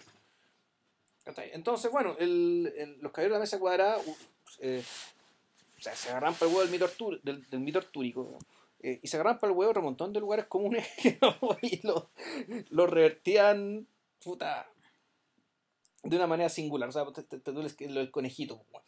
Claro, el conejito no. agresivo. El conejito asesino, bueno, o, el, o, el, o el duelo. Bueno. Ah, el del, del caballero negro. Ese duelo con el caballero negro, que le. Puta, que, volvemos al tema del cercenamiento, ¿cachai? De la, en el fondo, el, el violar, ¿cachai? Romper la puerta de la sacralidad del cuerpo humano. ¿Cachai? Esto que después, que aquí Quillacas volvió, Quillacas lo hizo en vivo, digamos, ¿cachai? Con cuerpos de verdad. Bueno, ellos lo hacían con, con las imágenes de Terry Gilliam, digamos, y algunos efectos especiales medio, medio, bastante básicos, ¿no? Para no, que se notara la ridiculez. Y, y, el... Esta desacralización como de, de la de estos mitos fundacionales están, están la cagada que no usan ni caballos. Claro, ¿no? ¿para qué? No, andan ahí. Hacen, ah, como, unos cocos. Hay unos tipos que hacen los Claro. Claro, entonces en el fondo la, la balada era, ya, puta, riámonos de cualquier cosa. Fondo, nadie tiene derecho a sentirse ofendido, eh, decía John Cleese, una frase bien famosa, digamos. Aquí hay, hay chipelir para wear, que aquí todo es cancha, te, te, puedes, te puedes reír de todo. Y en algún momento, en un 3, el año 76, a Eric Idle se le ocurre, si hacéis que hagamos una película Jesucristo Camino a la Gloria, creo que es el nombre original que tenía en español. Estoy leyendo la autobiografía, la, biografía, la autobiografía de los Python, un libro muy coño, digamos, muy. Pues que me mola un mogollón, que está hecho en España. Y el nombre inglés, el, el nombre inglés original de cómo se iba a llamar la Ryan, no, no, sé cuál es. Puede ser Road to Glory. Road to Glory o, o Bound for Glory, algo así. Claro, una cosa así, sí, pero eh, originalmente estos sujetos, y, y ahí es donde cambia la cuestión, y ahí es donde el juego se pone serio. ¿Cachai? Porque, o sea, Primero porque en realidad estos buenos no entendieron hasta, o sea, a ver. Mi, mi sensación, mi sensación es que la vida de Brian es el centro del canon. De hecho, es la obra, es la obra de la cual Cleese está más orgulloso de haber hecho en su vida. Ya. Yeah. O sea, un, un, un, como ese que está orgulloso que, de algo. Que, permanente, que claro, que, un, que, el, que el crítico, el menos complaciente, digamos, claro. respecto a su obra como Python. Claro, de la obra Python. Y estos, estos sujetos, en el fondo, dieron con la idea, pero originalmente se trataba de contar en forma de chunga la historia de Jesucristo. Claro. Entonces, alguien, no me acuerdo quién, dice, no, no, en realidad lo que funciona es no abordarlo directamente, no abordar directamente la vida de Cristo, sino que centrarnos en otro personaje. Claro, lo que pasa es que eh, en algún momento hay como dos versiones, pero el camino, son dos caminos por los cuales se llega a la misma conclusión. ya, ¿sabéis que ya? Pongámonos a investigar, a leer la Biblia y qué sé yo, y doy a la conclusión, ¿sabéis que Jesucristo es demasiado respetable? ¿cachai? No es que sea demasiado respetado, es que sea demasiado respetable. ¿cachai? Entonces es un tipo demasiado importante, inteligente, ¿cachai? bacán para wear con él. No podéis wear con Jesucristo, ¿cachai? No porque la gente lo quiera, porque la compre, sino que porque por la razón por la cual todavía le compran. Creo que esa es la idea de Palin, a propósito. No, sí creo que todos llegaron a la misma conclusión en el fondo, ¿cachai? O sea, dijeron, ¿sabes que no, no, no podemos Pero es que no es esto". suficiente material de comedia. Además, este weón, este es un weón, un weón cómico, ¿cachai? No podéis wearlo. O sea, no podéis porque uno es su, le- su legado y sus palabras y su idea son demasiado poderosas. De y hecho- dos, porque el mismo no es cómico, po, De hecho, en la vida de Brian es el único que no es cómico. Claro. O sea, y está señalado. Que aparece al principio. a- Aparece en En Simón de la sermón Montaña, claro. Bienaventurado, Claro. etcétera. ¿Qué? Está muy lejos. Sí, claro, sí, sí podéis huevear con la gente que está escuchando Señor de la Claro, la gente que Ese no estaba es como a norte. 500 metros, a 800 metros. ¿Qué dice? Claro, Eh, ¡Cállate! claro, estoy tratando de escuchar. Claro. Entonces, el, entonces, estos tipos lo abordan de esta manera, pero van donde Lou Grade, que, que era el. que era el, el- el- ¿cómo se llama? El, el sujeto que el sujeto que era el mandamás del, de, de EMI Ya. en esa época, y EMI estaba dividida en varias en varias compañías y eran los tipos que habían financiado eh, Holy Grail. Claro. Y, y Lou Grade dice, ok, sin leer nada. Pero cuando el guion llega, los abogados cagados de susto dicen, Sí, no, no. no, eh, no. No. Esto es meterse a la boca del lobo, a la pata del Ah, caballo, todo junto. Exactamente. Y se cae el financiamiento y, y al rescate viene George Harrison. George Harrison que hipotecó su castillo, Eche, ¿cachai? Hipotecó su castillo sí, para poder financiar la película. Claro, y- Le echan el chiste que esta es la entrada, la entrada al cine más cara de la historia. claro. eh, Lo dice, lo dice las frases de Palin, Sí. pero siempre la cita ahí. pues. Entonces, claro, eh, es una cosa insólita. Y em, de hecho formó una productora para poder, para poder financiar la película que finalmente, finalmente se hizo en Marruecos, en los mismos Claro. escenarios donde años más tarde Scorsese hizo La Última Tentación de Cristo, que puede que sea la película más seria que existe de Claro. Cristo en la Sí, historia. Sí. Probablemente es la, es, la que, es la que se ha tomado con mayor seriedad esta weá. Bueno, es esa y la de la de Pasolini. Eh, pero es que lo de Pasolini es otra. Pero también es serio. O sea, sí, sí, pero... pero también es serio. el weón pero- también se pero- metió. El buen se fue a conversar con el cardenal Siri. O sea, el cardenal de los reaccionarios que perdieron el Concilio Vaticano II. Con ese weón, este comunista homosexual fue a conversar para hacer la película. sí, pero sabéis que yo, yo, yo tengo la sensación de, yo tengo la sensación de que, de que la pasión según San Mateo de, de Pasolini se puede entender mejor en el marco, mira, en el marco de, de las filmografías, de las filmografías, ¿cómo se llama? Eh, paralelas de Antonioni, de Fellini, de Bergman. Ahí me hace sentido la pasión según San Mateo. Eh, y como el comienzo de esto, sí, está probablemente. bien. Nada, sí. me- Claro. No lo estoy diciendo en ningún lado. Lo estoy diciendo No, es que claro. esto es igual de serio que los Scorsese. O sea, se tomó la pega en serio. Se tomó en serio el personaje. Se tomó en serio el entorno del personaje. Se tomó, se tomó en serio a los fieles del personaje. Claro. la literalidad Sí. del texto Mm. Eh, y la profundidad del texto, etc. Exacto. En cambio, eh, a, mí me, a mí me hace mucha gracia que cuando uno, cuando uno eh, en la distancia observa la vida de Brian, tú ves que la dirección de arte se parece mucho a la de Jesús de Nazaret. Sí. Que Que son más o menos contemporáneos, un poquito misma época. Fue filmada en la misma época. Escrita por un británico también, Anthony Burgess. Ya. Eh, un- originalmente era un proyecto de, de Bergman, de hecho. Que se lo dirigió Sefirelli y el protagonista Robert Powell es británico también, ¿o ¿no? Sí, claro. Ya. Sí, pues, sí, es, un Cristo britanizado. Claro. Y, y finalmente, finalmente el, el paralelismo que existe entre las dos cosas es, una, es, una, es, una, es una cuestión que, te- que, que a ratos te abisma, porque cuando uno observa la recreación histórica de la vida de Brian, está bastante bien hecha. Sí. O sea, Gilliam se lo tomó muy en serio, porque en este caso ya él ya no, él no, no co-dirigió, sino que se dedicó a la parte artística. Dirección del Cap, esta igual la dirigió Jones. Claro. La dirigió Jones. A él le dieron la pega. Entonces, Y creo que eso también es muy Python, cuando se tenían que meter ya a hacer proyectos de mayor envergadura, uno se llevaba la responsabilidad. A uno se lo vacunaban como responsable y ah. responsable quiere decir hacer la pega fome. Ah. fondo hacer, hacer, la pega no creativa, hacer la pega ejecutiva, de, de hacer, de, de, echar, de echar a andar la hueá para adelante y preocuparse de los detalles, de todo. En este caso, la, la pega le cayó a Jones. Entonces, el, el punto es que cuando uno empieza a observar la vida de Brian, a ver, bueno, esencialmente de qué se trata esta historia. Eh, Brian es uno de estos sujetos que está en el sermón de la montaña con su mamá. Claro, pero en realidad es antes. Brian, eh, por esas ah, cosas. Ah, Brian nace, en Nazaret. Nace en Nazaret, en la puta, en, el establo de al lado de donde nació Jesucristo. Claro, llegan los Reyes Magos, ven la introducción de la película. oh, salve Brian, bla, bla, bla. Y, y, la mamá, que es lo peor, de lo peor, de lo peor, de lo peor. Es la realidad más baja que existe. O sea, ya es peor que el lumpen, weón. No, es la. Es la caga. Es un zombie, O sea, claro. Es un ghoul. Es, un, es, es cualquier weá, es una rata humana, weón. ¿Cachai? Que tú decías, bueno, esta es la, la, esta es la antivirgen María, pues, weón. Completamente. Esta película no tiene un anticristo, tiene un antivirgen. Un antivirgen. Que de hecho, bueno, Jones se dejó para sí mismo el mejor papel, en rigor. Y la mejor frase, como lo buenos. Claro. Uh, he's not the Messiah, he's a naughty boy. boy. Go. Go. Go away. Go away. Eh, entonces, eh, en, en, este, en este marco de cosas, al principio Brian parece una colección de chistes. Mm. Al principio. Sí. Pero, pero en la medida que la historia se va desarrollando, y yo no me acordaba de eso, que la, la volví a ver esta semana, eh, está en YouTube, de hecho, en varias copias. Sí, pero ya, ya, la están bajando, porque yo, yo la estuve buscando hoy día y vi, vi alcancé algunas partes, pero otras partes ya la habían bajado, no estaban. Bueno, ah, bueno el, punto es que, el punto es que, eh, quieranlo o no, estos tipos comienzan a hablar en serio como pasado el primer tercio, esencialmente porque, porque Brian le pega en el cacho a la, a la intolerancia religiosa. Sí. Es una hora sobre eso.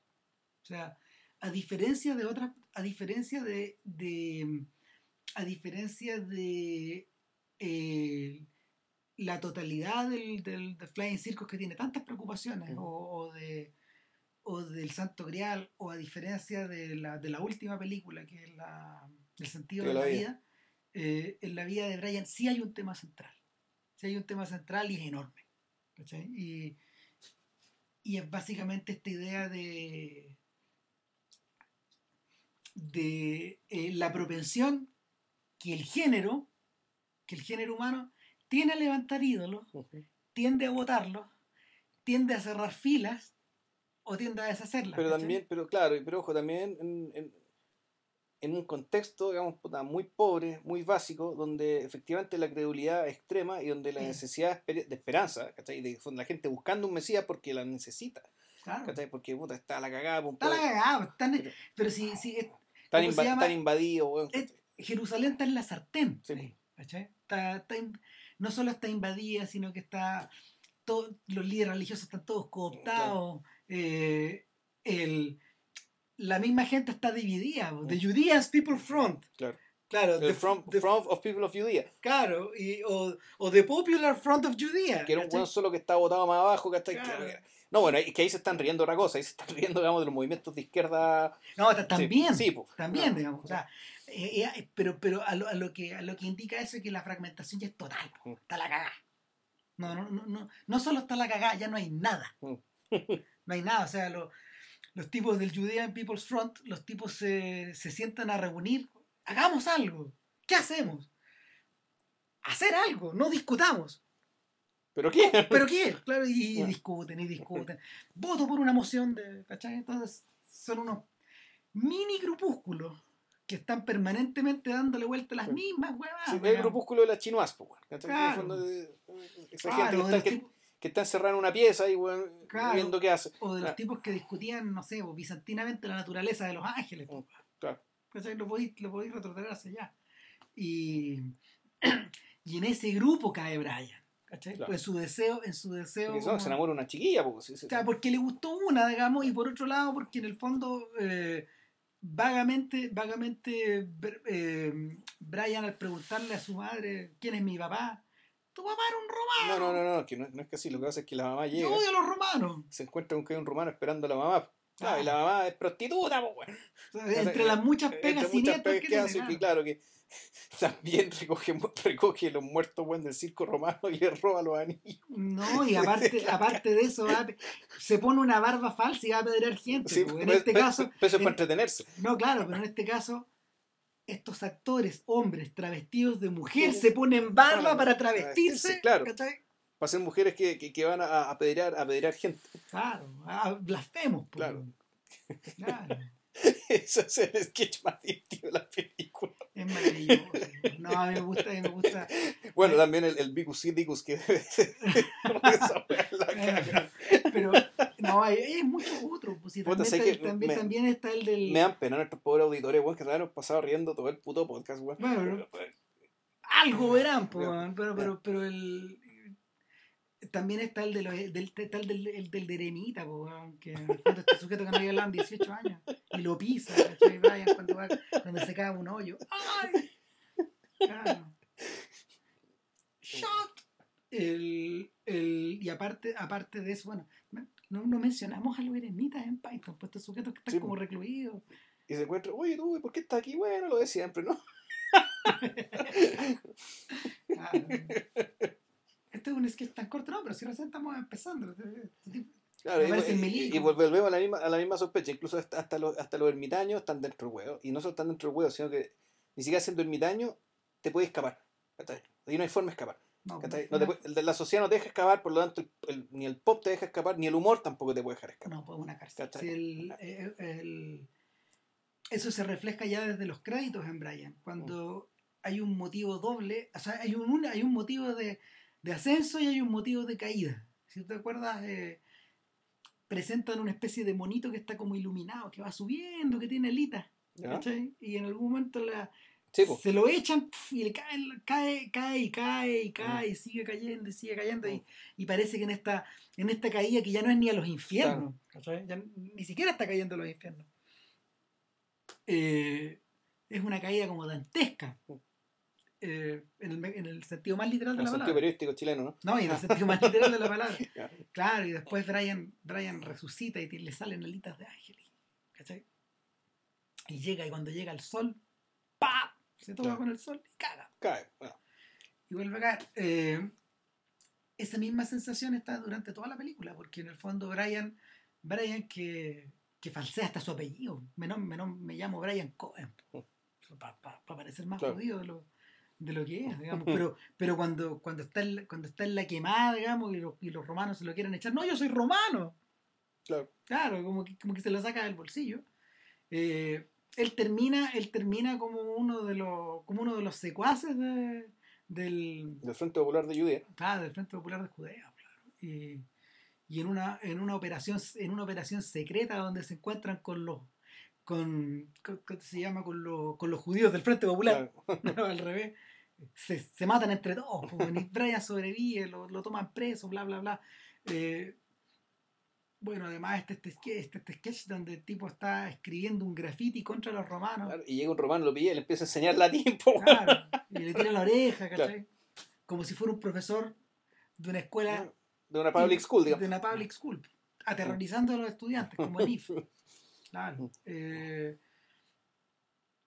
en la medida de que más y más se va ordenando este tema de la intolerancia, ya queda la cagada, digamos, cuando, cuando finalmente eh, Brian en su intento por salvarse y por escapar ¿Mm? termina cayendo en este en esta especie como de mercadito de Mesías, Ya, donde sí, hay varios sujetos que están como predicando y él te empieza a Y él predicar. tiene que pasar piola y empieza a decir cosas sensatas, weón. Claro, Puta, para colmo, weón. Claro, y la gente como que le empieza a contradecir, los ¿Mm? tipos que lo escuchan porque lo están escuchando, de aburrido. Era aburrido, sí. O de, por- porque, O desesperado, ¿no? claro, y lo increpan y todo, y Brian de repente deja de hablar. Pero ¿y por qué ya no hablas? ¿Qué quieres decir? ¿Por qué no nos dices el final de lo que querías contar? Era ficción, es de verdad, te lo inventaste. Y ahí lo empiezan a seguir, a seguir, a seguir. Y, y se convierte en los Beatles, en una estrella pop que tiene que huir, En Forrest Gump arrancarse.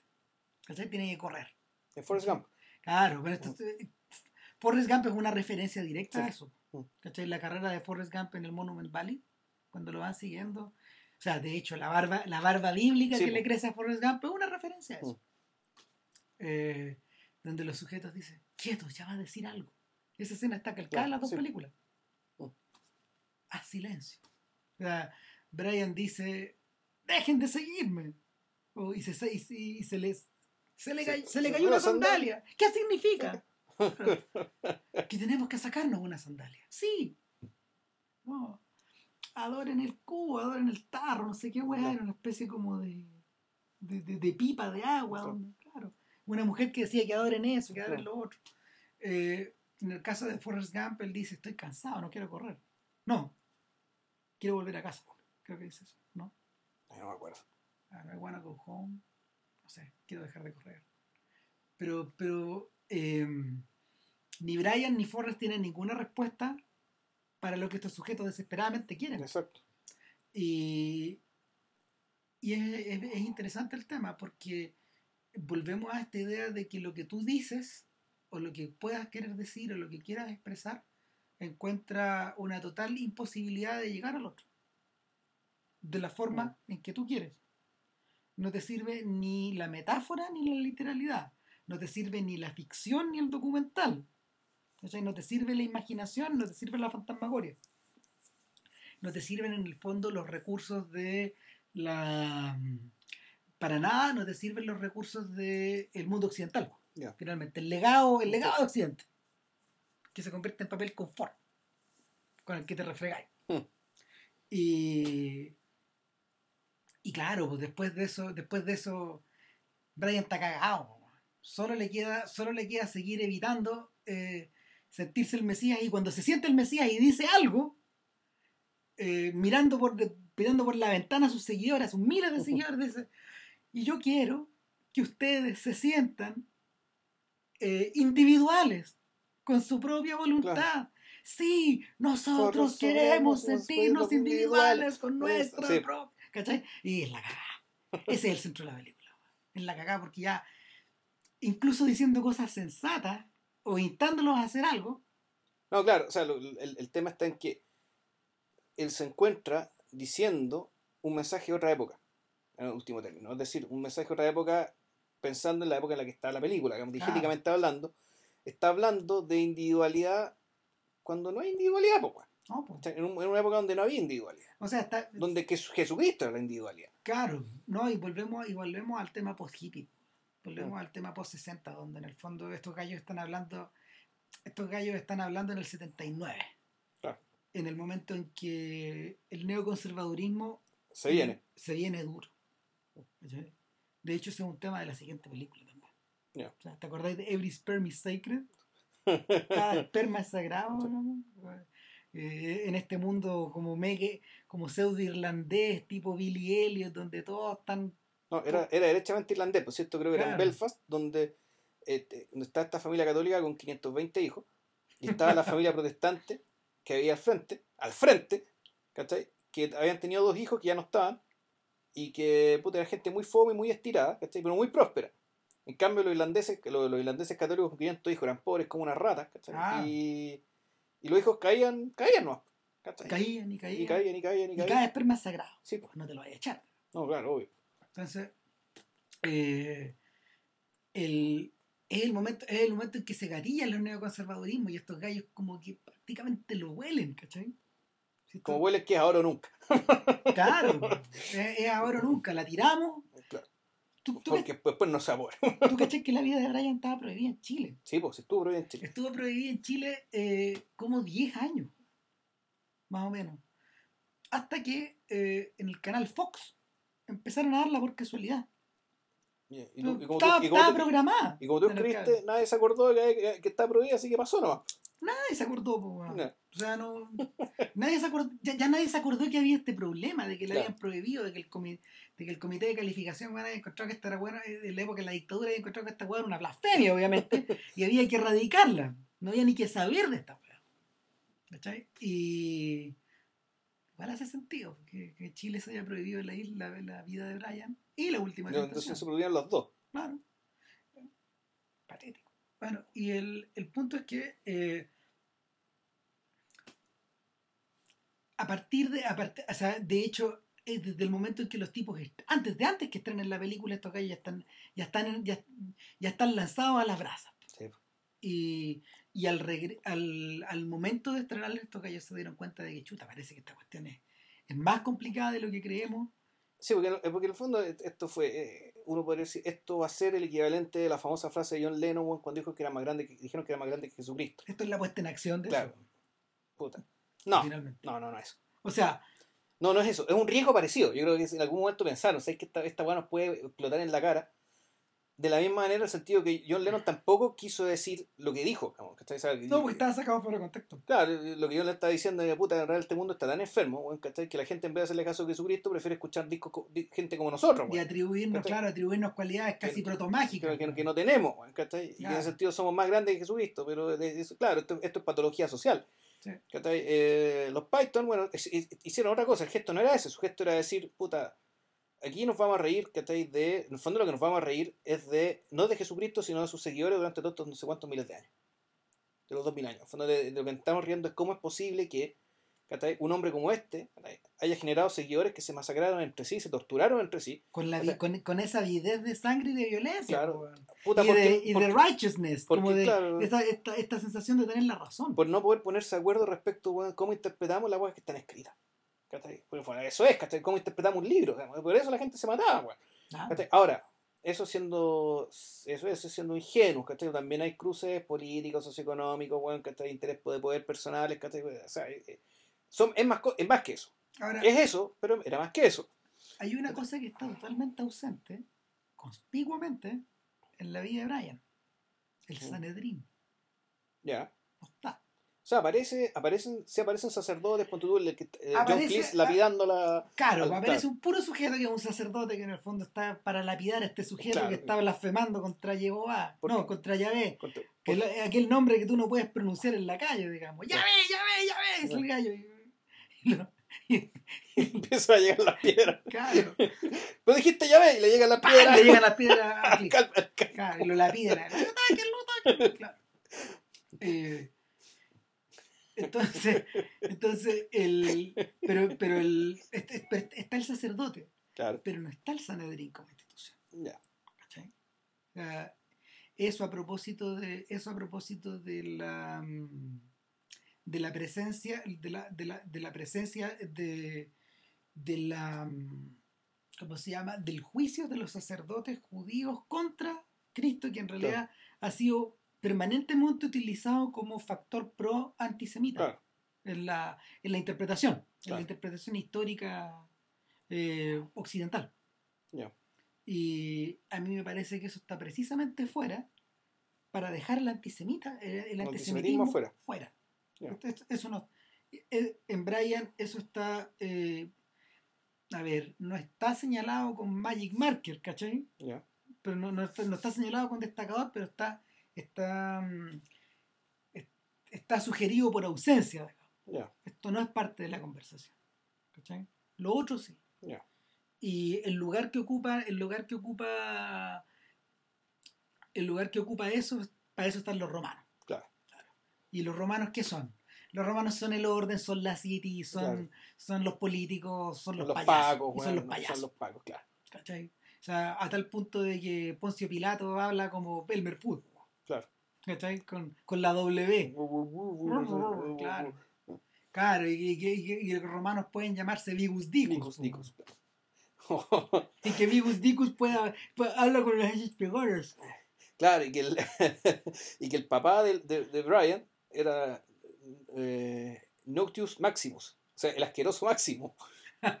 y que el esposo, la esposa de Nicus Nicus se llama Incontinentia. po. Incontinencia, claro. Entonces, todo lo, toda, la, toda la romanidad, toda la romanidad está mm, forma parte de, de- de este carnaval que no para. Claro, y del entonces- cual, del cual los judíos que se juntan en la plaza a esperar que Pilatos perdone a alguien, van a reírse de Pilatos. Sí. Como si fuera, un como show, si, como si fuera un show de comedia. Como si fuera un stand-up comedy. que Claro. Claro, y volvemos aquí al tema también, para el tema del carnaval, ¿cachai? Cuando uno esto llega, weón, hasta, llegan hasta los extraterrestres, po, No, claro. ¿cachai? Entonces tú decís, ya, bueno, aquí se están riendo aquí, weón, de JJ Benítez, weón. O de ¿Cachai? Star Wars, de. Ya. todo es posible. po, weón. O sea, ya- el, la aparición de esos extraterrestres en el fondo es como la puesta, la puesta en acción de, eh, de estos dibujos de Gilliam. Mm, sí, además. Claro, es eso, porque no, no, no pega ni junta con nada. Solo está, solo está ahí para crear una gran explosión y para crear confusión.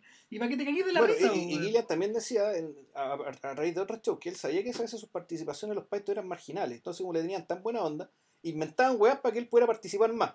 Claro. Entonces, caputa, capaz que lo- lo- los extraterrestres, weón, que hace un poco eso, pero también está el, en el fondo está el tema de que, puta, esta historia, ¿cachai? en el fondo la fábula fundacional ¿cachai? del, del cristianismo, puta, igual es una fábula, weón, y, pues, y es bien, bien disparatada, weón, y da, da espacio para todo. Pero, claro, efectivamente, lo único que tratan con respeto, ¿cachai? Puta, el mensaje ético, ¿cachai? La ética, digamos, la ética al cristiana. principio, Que eso está puesto al principio, sí, con esta weón no se wea, ¿cachai? Pero con todo lo demás, sí. Claro. Y. Bueno, Esta cuestión tuvo su cola, ¿cachai? eso sí fue atracción, porque la postura los terminó sentando en la televisión con un obispo. po, O sea, que es muy divertido, un obispo y, un, y era un decano de la universidad, un decano universitario, o Claro. era un juez de corte suprema, era un puesto así. O sea, Claro. estaban, eran Palin con Cleese versus el establishment del establishment del establishment, defendiendo su O película. sea, de hecho, casi parece un sketch de los Python, Sí, porque el cura llega weón, vestido como estos sujetos de la Spanish Inquisition. Más menos. de rojo o, llegó. claro, no, o está vestido con el, con el cuadro este de, de, Francis, de Bacon, Bacon, claro, de Inocencio del Papa, el pa- del Papa papa que grita, weón. Papa que grita, exacto. claro, Pero- de Tiziano. Y claro, ahora, ¿qué es lo que pasa ahí? Ahí pasa también algo muy llamativo, que es que, eh, puta, ¿qué decía? Bueno, aquí va a llegar el Ah, y, al centro un animador muy frívolo, muy, Muy- muy, británico, con estas camisas flash y toda la weá. Claro, entonces, puta, llegan al establishment del establishment, llegan un- a este par de, a este, a este par de huevones, ¿cachai? De, Que ya no, que ya no eran jóvenes, ¿cachai? Ya no eran jóvenes. unos señores que ya ni siquiera están ni en la izquierda. Claro. Sí, sí, eso es lo interesante de esta situación. Porque, por- ¿dónde, ¿dónde situáis la posición de estos gallos? Respecto de este establishment, ¿cachai? No, si naturalmente ellos, ellos son la izquierda. o sea, Sí, pero, pero, ¿Pero ni, qué tipo de izquierda? pero ni siquiera están en el laborismo. po. No, Desde no. el punto de vista británico no los podéis meter en ninguna cincha. están más, están más fuera de eso. Ahora, yo en realidad creo que los Monty Python, en el fondo, ah, puta, ah, ellos eran una subversión y una subversión puta, muy culta, muy preparada, muy inteligente, ¿cachai? Capaz de hacer, capaz de pegar donde dolía, ¿cachai? Así como en, en sociedades más precarias, ¿cachai? Como la nuestra, puta, estaban los Tupamaros, en Uruguay estaba el MIR, aquí en Chile, bueno, pero en Inglaterra el equivalente de eso, puta, fueron los Monty Python. ¿Cachai? O sea, en el fondo era, la- era la gente que hacía estos happenings, ¿cachai? Que eh, pegaban donde dolía, pero en un contexto donde efectivamente la tolerancia, la tolerancia represiva era, era tal que estos golpes ya eran precisamente absorbidos por el propio establishment y por lo tanto terminaban siendo su hiperestrella. ¿Cachai? Claro, el, el, el, el tema con la BBC les preguntaban por la censura siempre. Y en realidad eh, la preocupación, la, la preocupación de la persona de la BBC, pucha, podrían corregir un poquito el color Ya. para que se viera mejor. Claro, Claro, pero no, no era un. Respecto de lo otro, nada, nada. nada, nada. Y esa cuestión es impresionante también. Claro, entonces, bueno, ¿qué, qué lograron demostrar los Monty Python ¿cachai? a través de su película y a través del debate que vino después? Demostraron efectivamente algo que ellos mismos habían dicho en, su, en sus shows. ¿Cachai? Pero no lo demostraron ellos, sino lo demostraron sus contrapartes. ¿cachai? Que sus contrapartes se comportaron con una ramplonería intelectual pasmosa. Impresionante. Pasmosa. Entonces tú decís, bueno, aquí este gran arzobispo, no sé dónde mierda, ¿cachai? que por lo demás era absolutamente gay, y era evidente que era gay, y todo Inglaterra sabía que era gay, Y y los el símbolo de la frivolidad misma. Claro, y los Python, ¿cachai? Que bueno, se lo agarraba al huevo ahí mismo con eso, ¿cachai? Bueno, absolutamente apegados, ¿cachai? A su discusión respecto de, a su argumento, respecto de qué quería decir esta película y contra qué iba dirigida. En cambio, El debate está en YouTube por si lo quieren y lo pueden ver, está en YouTube, dura 15 minutos. Eh, No, no, dura una hora. Ah, chucha, ya. No, sí, búscatelo por ahí. Es Ah, el programa El- entero. el- Entero, ya. Wow, yo creo que el video corto entonces. Entonces, claro, la gente se espera, bueno, vale, estaba tiene gente responsable, gente culta, gente preparada. También van estos jóvenes más o menos cultos preparados, pero son unos irresponsables, porque unos, unos, unos hooligans. Es que sabía que te recuerda esto Mm. también, te recuerda un poco a lo que Hitchens intentó hacer durante toda la década pasada, su campaña anticatólica, ¿te Ah. acordás? o sea, su compañía TEA, sí, lo Claro, igual claro. que Dokis, Claro, que lo, que lo llevó, que lo llevó, que llevó a sentar, que, que, o sea, que lo, que lo llevó a debatir incluso con Tony Blair por la televisión. al cual hizo bolsa. Otro debate que sí, está en la tele. Claro, Entonces, el, em, em, en parte el reclamo de los Python o, o la posición de los Python está emparentada con la de Hitchens. Solo que en el fondo, en, en, en ese caso particular, Hitchens, que es un personaje que viene de la reacción, él, él plantea también esa idea. O sea, es muy raro, porque él es un personaje, que él es un personaje de izquierda que se volvió de derecha. ¿Sí? pero que en su vejez, ¿cachai? Ya, ya muriéndose, digamos, puta, como que empezó a preocuparse del tema del ateísmo y como lo terminó convirtiendo casi como un objeto de su legado, yo creo. Sí. ¿Cachai? Como el legado que hizo dejar fue, puta, limpiar el mundo de la religión. Claro, ¿no? es, es el momento en que Hitchens eh, abraza a Orwell. ¿cachai? Claro, Y- pero, su, pero, y, pero si te fijáis, los Python no pretendían eso. ¿Cachai? Los Python, o sea, los Python ni siquiera, ¿cachai? Dicen que la religión de por sí es mala. Sí, critican, ¿cachai? Cómo ha sido manipulado el legado del sujeto excepcional que fue Cristo. Eh, o sea, es una postura bien distinta, pero el tema es que supuestamente estos jóvenes, que unos- o este- estos, estos cabros actores medio iconoclastas, ¿cachai? de los cuales no se esperaba gran cosa, o, salvo entretener a las masas o entretener un Claro. pequeño grupo O- cada, cada domingo por la tele. o dicho de otra manera, sí, se, no, igual se sabe que eran gente culta y todo, pero que tal vez no sé si no, se, no era tan claro le iba a hacer el peso o no Pero es que a por estos otro grandes lado, dignatarios. acuérdate que estos tipos que hacían comedia también lo eran. Sí. O sea, están, están así que gente como Russell Brand, ahora, ponte tú, este, este, este- este Sí. comediante que que se parece a Carlos Costa. que estuvo- claro, que estuvo, que estuvo casado con Katy Perry, ponte tú. Este sujeto también proviene de Oxbridge. Entonces, eh, Este weón sí que está a la izquierda, po, a la izquierda, de la izquierda, de la izquierda. Y, y- y ha publicado ensayos y toda la cuestión, y su prosa es bastante buena, digamos, pero él proviene como de esta misma línea. O sea, en el fondo estos sujetos siguen saliendo, se siguen reproduciendo Sí. de esta forma. Claro, entonces, bueno, el- los Monty Python se rieron durante décadas, del, durante, bueno, todo su programa del establishment, y, se- y cuando llegó la ocasión de defender su programa, el propio establishment se ridiculizó a sí mismo. Claro. Quedó convertido en un sketch del programa. Claro, weón. poco menos. O sea, porque finalmente, ¿qué es, eh, si no ese programa, la, la, la versión de, la versión de no ficción un sketch de No- Monty Python? claro. Donde hay gente discutiendo esta clase de cosas. ¿no? Por la televisión por pública. la televisión pública, señores sentados en una silla con un animador al medio que dice pura huevada. Dicen pura hueá. Claro, finalmente es como una gran apostilla. Sí, pues, tremendo chiste. El- No. Es un tremendo chiste pasado por la televisión pública, eh, financiado por la televisión pública, pero que es muy serio. Mm. ¿cachai? Donde por primera vez ellos son los serios. Claro, si esa es la cuestión.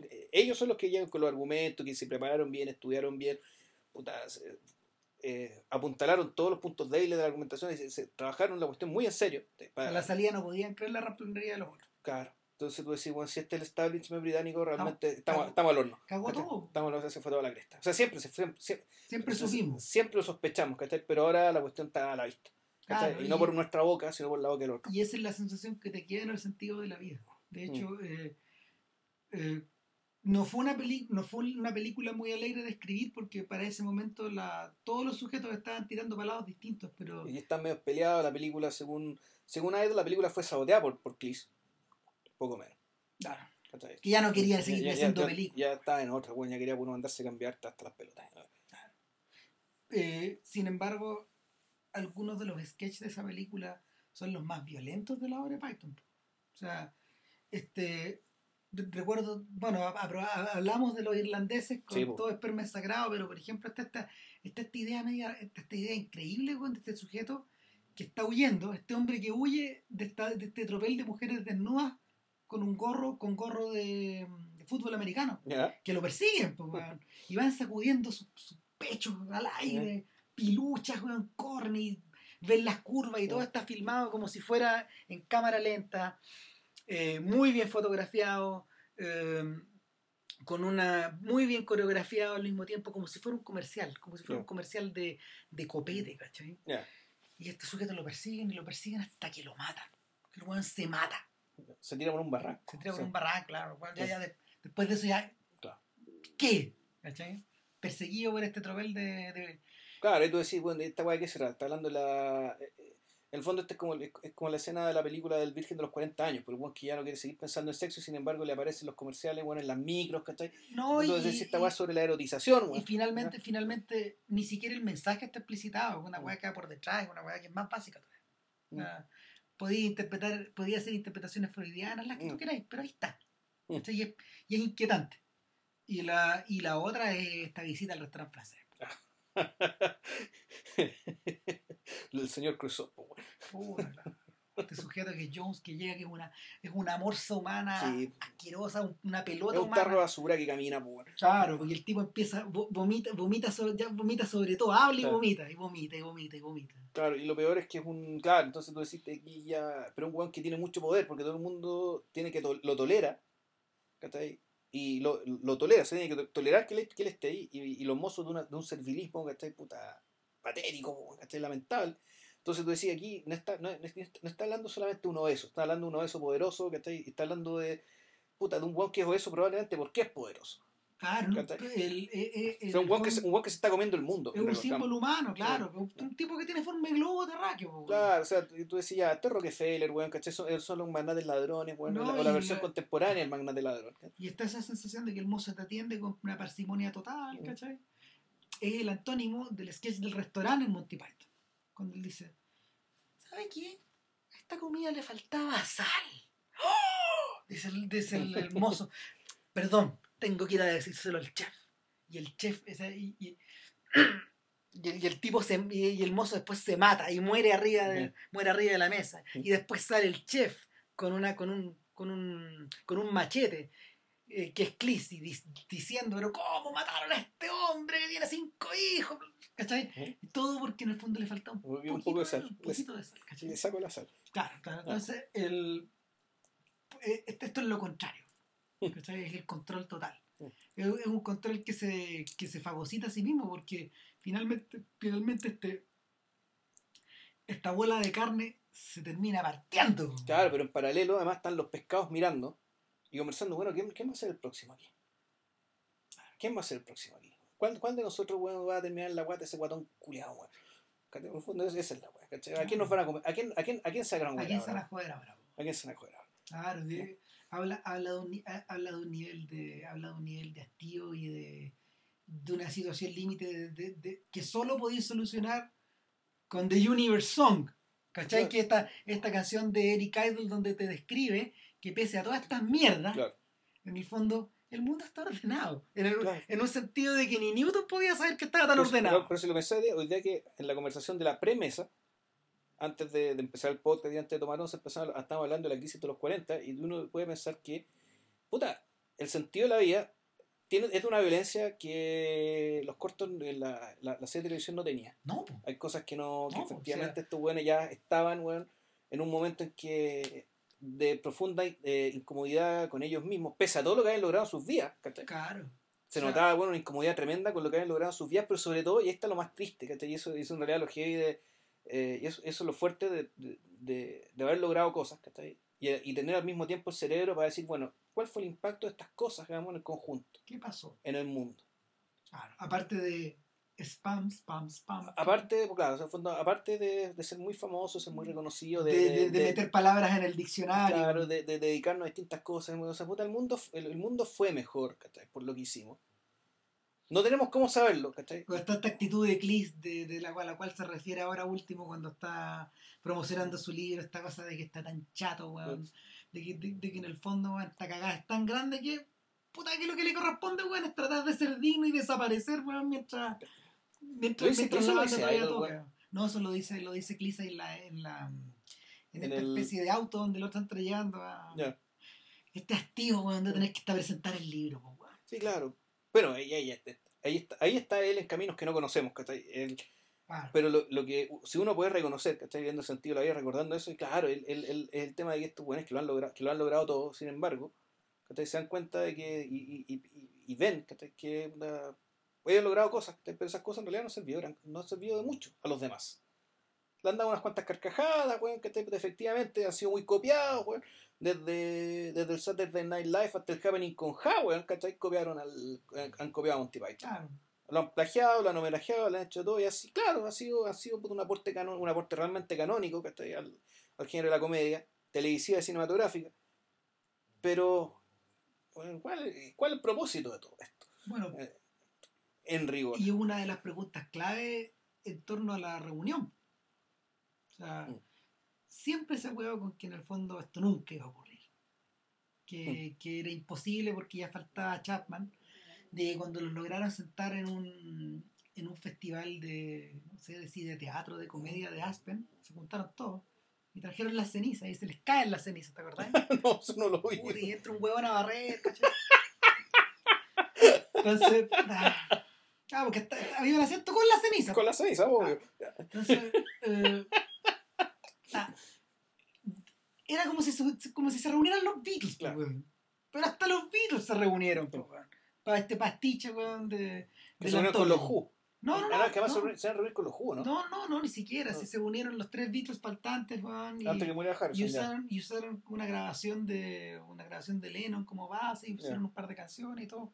Les quedaron más o menos bien, más o menos mal, no sé, pero, pero el, el punto es que eh, en este caso, en este caso la reunión se hizo posible precisamente porque había una, una deuda como de un millón de libras que era más fácil pagar juntándose Claro. que no juntándose, weón, porque era, un- era uno de los productores de Spamalot, que es la versión de Broadway de, de los caballeros De la mesa cuadrada. de la ¿no? mesa cuadrada, claro. Que eso fue, es un, es un negocio de. Claro, era un negocio. Idol fue el que es hizo un negocio, es un negocio de todo, pero que Pero Idol- Idol lo ejecutó como. Porque él era el que tenía el mayor interés en las tablas y en la música. Él era. claro, y, de, y de seguir, de seguir actuando ante un público. Como, como lo decía Clis, ¿cachai? De, en realidad, de todo, de todo, yo creí que entendía a todos mis compañeros, pero en realidad no, enti- no, no entiendo nada. Yo- A, a los dos, a los dos Terry no sé qué chucha les gusta. No sé cómo funciona, no sé lo que piensan. De Michael tampoco. Al único que entiendo un o poco sea, de es Ma-. Michael y su, Michael su... Claro, pero a Michael, al único que entiendo más o menos es a Eric, porque yo sé que Eric es un, es un show businessman. O sea, a él lo que le interesa, le interesa el show business, le interesa, eh, le interesan los escenarios. Él es un hombre de teatro, de tablas, ¿cachai? de música y ta, ta, ta, y en ese sentido se parece un poco a mí. ¿Cachai? Pero los otros, güey, yo no sé qué güey son. nada. Lo que es raro, porque dentro de todo, ¿cachai? Eh, Terry puta, está dirigiendo óperas, óperas de Berlioz. Claro, Haciendo y- el director y- de arte, Y, y el- y es de alguna forma quien cinematográficamente ha insistido una y otra vez sobre este Sí. mismo mensaje del que hemos hablado durante Claro. todo este podcast y, y lo, y lo ha llevado hasta el paroxismo. O sea, puta, con, con, con caídas, con logros, con pics, con kitsch, con de todo. O sea, este bueno ha pasado por todo. Porque este- yo creo que efectivamente el Terry Gilliam es el más extremo de todo. Tal vez por su condición de estadounidense, ¿cachai? Estadounidense medio zafado además, ¿cachai? Eh, Era un sujeto que era un estadounidense que con las cosas que pensaba en Nueva York lo tenían dibujando caricaturillas, Mm. pero en Inglaterra gustaban esas cosas. Claro. Entonces, de algún modo, eh, el caso de Gilliam es un poco parecido al de Henry James, con propósitos totalmente opuestos. ¿Cachai? Bueno, yo- o, el de cómo se llama este otro po- poeta británico, que era que este poeta norteamericano, pero T.S. Eliot. T.S. Eliot, claro. T.S. Eliot también, un- era, un- era un americano que terminó britanizándose Completamente y, y abrazado por los británicos. acogido, absolutamente acogido. Claro, de Bloomsbury. ¿sí? sí. Entonces, el, en, el caso, en el caso de los otros, probablemente todo esto estaba más ligado como a, a los intereses particulares que ellos tienen. Claro. O sea, eh, en el caso de Bailey todo tiene que ver un poco con la empatía, porque se ha vuelto un presentador muy se ha vuelto un presentador muy prolífico de la BBC. Claro. Pero ahora estaba haciendo, estaba haciendo una, una ficción, actuando como Claro. actor de una, Claro, por- de una como- de una de fantasma. Después como de 15 años. Claro. Y- pero- Y, y bueno, Bailey en todo caso yo creo que es el personaje más querible de hecho, me, sin duda. de hecho es mi Python favorito. A mí también. Porque es, un- es- es un personaje que además... Así como la gente tiene Beatles favoritos, uno tiene eh, Python. su Python favorito. favorito, claro, uno reconoce que John Cleese es un genio. Y realmente el, el, el realmente... Sí, claro. Son todos geniales, ¿cachai? Pero claro, Cleese tiene cierta tiene una brillantez extra, es un, es paso más allá y que es más completo, además como actor físico, ¿cachai? Es como el más nato de todo. Pero Bailey es mi favorito por una cuestión de empatía personal y porque eh, hay algo en él que nunca dejó de ser niño. Además uno ve la foto, en el libro La biografía de los Python, ve la foto del Bailey niño y la foto del viejo ahora, bueno, tiene la misma mirada. Es la misma persona, Es la misma mirada, bueno, no, no ha- Claro. no ha cambiado nada. Y, y además, eh, también lo que me gusta de él es que, que me da la impresión de que un tipo que efectivamente tiene, que a diferencia de ¿cachai? es un tipo que desde abajo o desde atrás termina brillando igual, o incluso más. Entonces, hay varias de las cosas realmente dentro del Python son de él, son suyas, son actuaciones de él. No, y, y, el- y lo, lo, lo fascinante es ver a Cleese y a Bailey enfrentándose en la pantalla una y otra vez. Pues, el sujeto que viene, I, I wish to register a complaint. Claro, Claro, que es, la, el, Que- el loro muerto. el, comie- El el comienzo, Parrot. claro, del sketch del Dead Parrot, que se replica en el sketch Del queso, weón. ¿Qué queso tiene usted? ¿Tiene brie de no sé qué? No. ¿Tiene, no sé, ¿Tiene queso azul de la Gran Bretaña? No. Y ahí empieza y sigue, y sigue, y sigue. una- Está ese y está, está el del sujeto que, que, que, que quiere contratar una discusión y entra por equivocación a, un, a, un- a una, a una oficina donde lo, donde lo abusan, digamos. No, esto es abuso, le dicen. No, te- te- Es al lado. La discusión de la discusión, claro, eh, Claro. que quiere discutir. Claro. Bueno, hay que decir que eh, Cleese y Palin, eh, por lo demás, ellos, si sí, bien, col- si bien- colaboraron. po. si bien eh, trabajaban en grupos distintos dentro de los Python, cuando se, se separan, digamos, ¿cachai? ellos siguen carrera y colaboran mucho juntos después. En los herreros de Wanda, por ejemplo, eh, Claro, actúan los dos. Claro, y ahí, y ahí el. Ahí Cleese hace del leading man y, y Bailey se pone un poco en las sombras como su. como su. Es todo lo contrario, pues, el gran idiota de la historia. El, idiota, el que abusado, el que le mete una papa frita con ketchup en la nariz, bueno, el personaje Claro. de Kevin Klein. No, Sí, claro, de eso me acuerdo harto. Sí, Es inolvidable. es bien tremendo. Y, y en el. Y, y luego, luego ellos se vuelven a juntar en algo mucho más fallido que Fierce Creatures, que es una cosa que tú y yo Ya. no hemos visto todavía. Eh, está ambientada Ya. como en un zoológico. Bueno, ellos también colaboraron en, el, en, un, en un especial que hizo Cleese, ¿cachai? Que How How to Retire People, que era para la televisión Que eso estadounidense. es muy antiguo, eso es pre-Python. ¿Es pre-Python? Es pre-Python.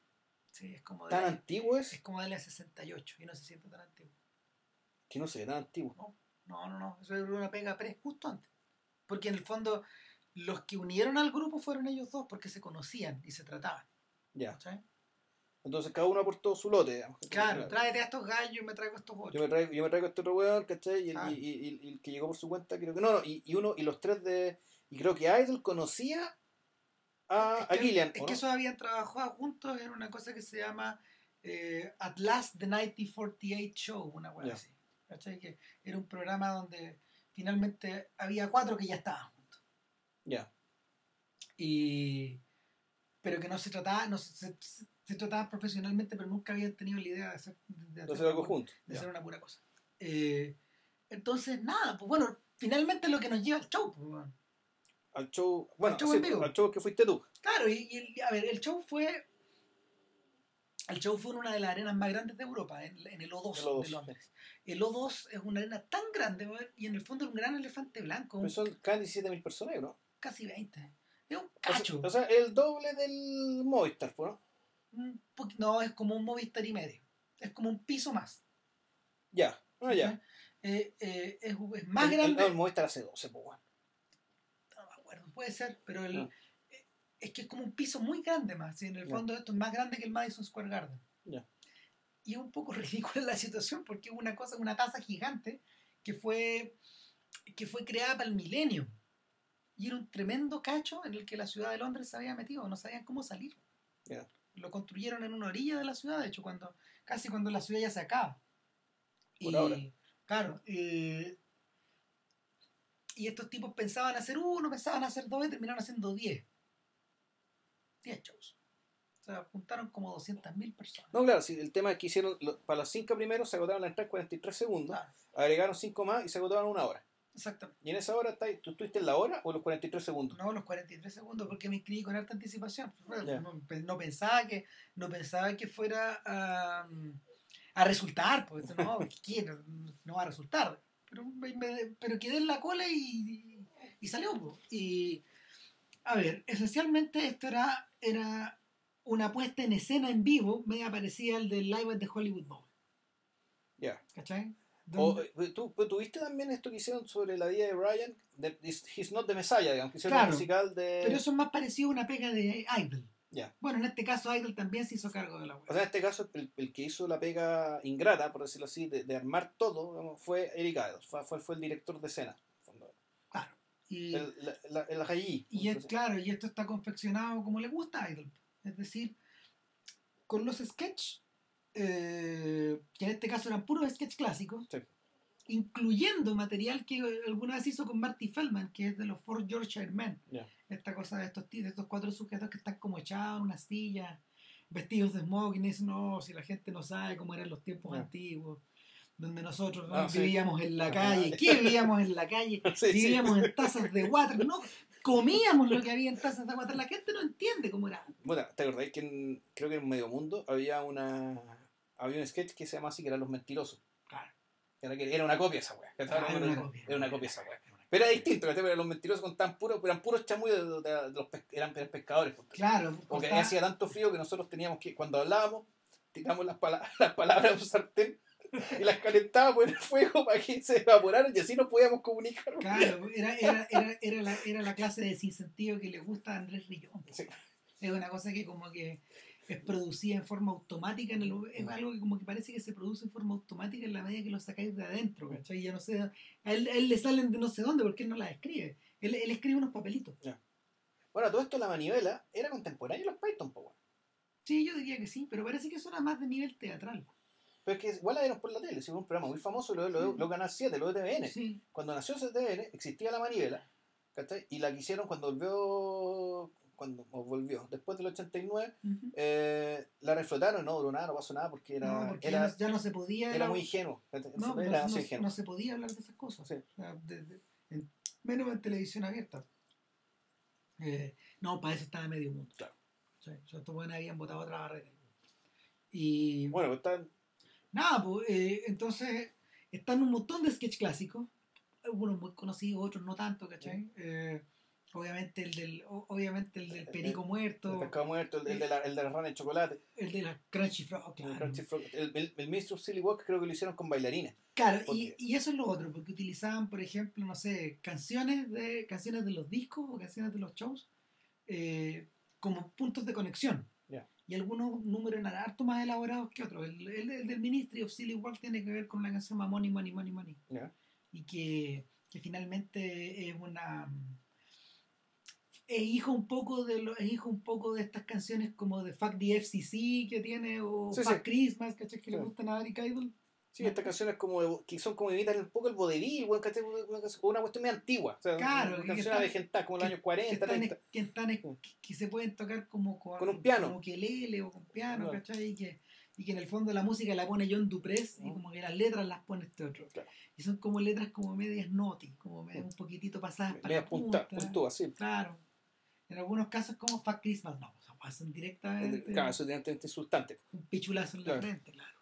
Y ahora, eh, los números musicales no todos resultaban. ¿cachai? Algunos eran un poco largos, pero, pero por otro lado sí servían para crear esta especie como de vacío que, que, que, que, rellenaba, no, perdón, para llenar ese vacío entre sketch y sketch. Y, y yo creo que en el fondo eh, la función que tenía esto era hacer pasar un buen rato Sí, claro. más que nada. Mal que mal eran personas como de 70 años haciendo, haciendo estos sketches que la gente sí se sabía de memoria. Sí, weón. Sí, es que es como el chiste de Sandy, pues, weón. Claro. Este de- del, del huevón que sabía, puede usted decirme que, ta, ta, ta, ta, que, que el huevón contaba el chiste, huevón, en la. En, en- ¿Cómo se llama esto? Contaba el chiste en el Festival de Viña y todo el público coreando el chiste. No, no no, coreándose el chiste, hablando con él, gritando, como que corea una canción, bueno, Es la gente coreaba el chiste. Claro, es como lo mismo. O sea, en eso, en ese sentido ayuda el que el lenguaje en el que están escritas estas cosas sea extremadamente literario y que haya sido recopilado muchas veces en libros. Mm. O sea, los libros de los guiones están por todos lados. Ya. Eh, incluyendo uno que es tan ridículamente gordo que es paitonesco en el sentido que ya no lo podéis ni tomar. weón. Bueno, ¿Qué habla? Ahí, weón, te compraste el Lo tengo, lo tengo, lo tengo. esa weá no la puedo ni tomar, no la puedo ni abrir. weón. Es muy ridículo. O sea, es un banco, esa weá sirve para subirte, weón, a buscar weá en- Claro, un closet. Exactamente, weón. me hace más alto. Claro. Claro. Entonces, puta, eh, en ese orden de cosas, eh, Para sacar al perro, sí. claro, en ese orden de cosas, Idol estaba al centro de, la- de los números musicales. Palin ocupaba el rol de- del actor principal Ya. Y Cleese estaba más echado para atrás. Ya. ¿no? Como que, sí, estoy acá, pero no estoy acá. Pero no, no estoy acá. O sea, de hecho, eh, no me acuerdo de haber visto este sketch, pero había uno donde había uno donde Cleese era como un papa y Idol era Miguel Ángel. Entonces, venían a, o Leonardo. Entonces, el papa le decía, deseo de inmediato que borres a las 35 personas que están en la última cena que acabas de pintar. Claro, ¿quiénes, son, ¿Quiénes son esta gente? weón? Puta, es que se me ocurrió que dos era muy poco, había que acompañar a los demás, ¿cachai? Entonces, eh, por otro lado, por otro lado, yo creo que el que lo pasó mejor fue Terry Gilliam. Era la cagada, porque en el fondo a Gilliam en la serie y muchas veces en las películas siempre le dan el rol del idiota. Como no, como no hablaba mucho, era un weón que, que, era un medio gorilesco. Y tiene una cara rara, tiene una, cara, tiene una cara como gorilesca, como, como simiesca, y él la aprovecha weón, deformándola. Entonces, de hecho, eh, había hasta una referencia hasta el gordo del sentido de la vida, pero era, era él que aparecía como flotando en el aire. Puta, como, como, como estos shows como de, de, estrellas pop que caen como desde el cielo, ah, una wea así, y este weón se lo echan de un balazo y se abre la guata. Sí, sí, sí, esa wea. Una maravilloso. Claro, entonces, todas esas mierdas, pues, además a él le encanta como ponerse el legotardo y disfrazarse como de diablillo que es un poco que es un poco parte de su, pues, es un poco parte de su carácter también mm. claro esta cosa como de esta como esta cosa como de trincharte el culo en el fondo sabiendo que sabiendo que la el material el material ya es muy agradable de ver pero por otro lado está diciendo estas otras cosas ¿cachai? Eh, y obviamente el show tenía que terminar después como de 2 horas 20 con un intermedio teatral donde había una cosa que se llamaba el marketómetro que en el fondo era la cantidad de, de, de, era la cantidad de mierdas que iba comprando la gente en el, en el, claro, souvenir claro iba aumentando las camisetas los Max los lápices una cantidad de mierda que se vendía yo me compré una. Obvio, y el y eh, obviamente todo remata en en always look at the right side of the life. Sí, of life y que, no solo su estatus icónico no solo la llevó a participar en el cierre de las Olimpiadas de Londres, yo me acuerdo que cuando vi la inauguración yo dije, está todo, pero falta Python. No, no, se lo dejaron para el final. Ah, para el final. Y era lógico, cómo no iba a aparecer. Entonces, eh, Idol, Idol yo creo que al final, al final de Brian, para volver a Brian ir cerrando. Sí, cerrando con la misma canción y toda la idea que además, esa canción también fue usada en un comercial de cristal. Puta, duró poco y nadie lo recuerda. O sea, fue en el verano, de hecho. Sí. Pero pareciera que hubiera sido esa O sea, Twitter lo haga, se escandalizó, ahí quedó. Ahí quedó. Entonces, es divertido porque ni, o sea, el, el, sentido, el, sentido, el sentido de la canción ni se inmutó con la presencia del comercial de Cristal. Claro. No fue ni una, no fue ni nota al pie. Claro, es, es, como el chancho frotándose, weón, que está en un roble, como, le dijeron a Pinochet alguna vez. Qué buena comparación. Nada, eh, el, el, punto es que hacia el final de Brian, el sinsentido es tan grande, Estos tipos que van a ser crucificados, que van casi como en un ballet, weón. Claro, están crucificados y va a llegar, llega un, un, escuadrón, suicida para rescatarlo y el escuadrón suicida se suicida, no, y llega el Frente Popular de Judea, van a expresarle las gracias por haber logrado tanto para su causa, y, y, puta, y, y, se lo dicen como en un discurso perfectamente armado, muy bonito y todo. Gracias, Brian. Y se ponen el, el, el, como que el, le hacen ese saludo como de un puño dado vuelta en la cabeza. Estoy acá. El equivalente. Claro, y después llega su interés romántico, la chiquilla, que no entendió nada, que entendió solo el poder ideológico de Brian, y llega la madre. Claro. Go ahead, be crucified. See if I care. Eso, claro. A ver si me importa. Desde la mierda y se va la vieja. Y después de eso ya no hay nada. Abandonado por tu madre. Por esa, por esa bruja. Por esa bruja, güey. Claro. Solo queda mirar para arriba, y, y entregarse a lo que venga. Y claro, ponerse a cantar esa canción de mierda, ¿cachai? Que claro, yo, me acuerdo, la, la, vi en mi casa, bueno, mi mamá la vio, estaba mirando eso y, ¿y esto qué es? No, son los buenos crucificados que están cantando, ¿cachai? Esta canción de acerca de lo bonito que es el mundo, weón, ¿cachai? Que hay que mirar las cosas con optimismo. Dice, weón, ¿qué, macabro esto, weón. De los weones crucificados cantando esta cancioncilla de mierda, weón. Te pone nerviosa, mi vieja. Claro, si la, si, si la vida te, se parece a Johnny Rotten es porque algo que has olvidado. Po.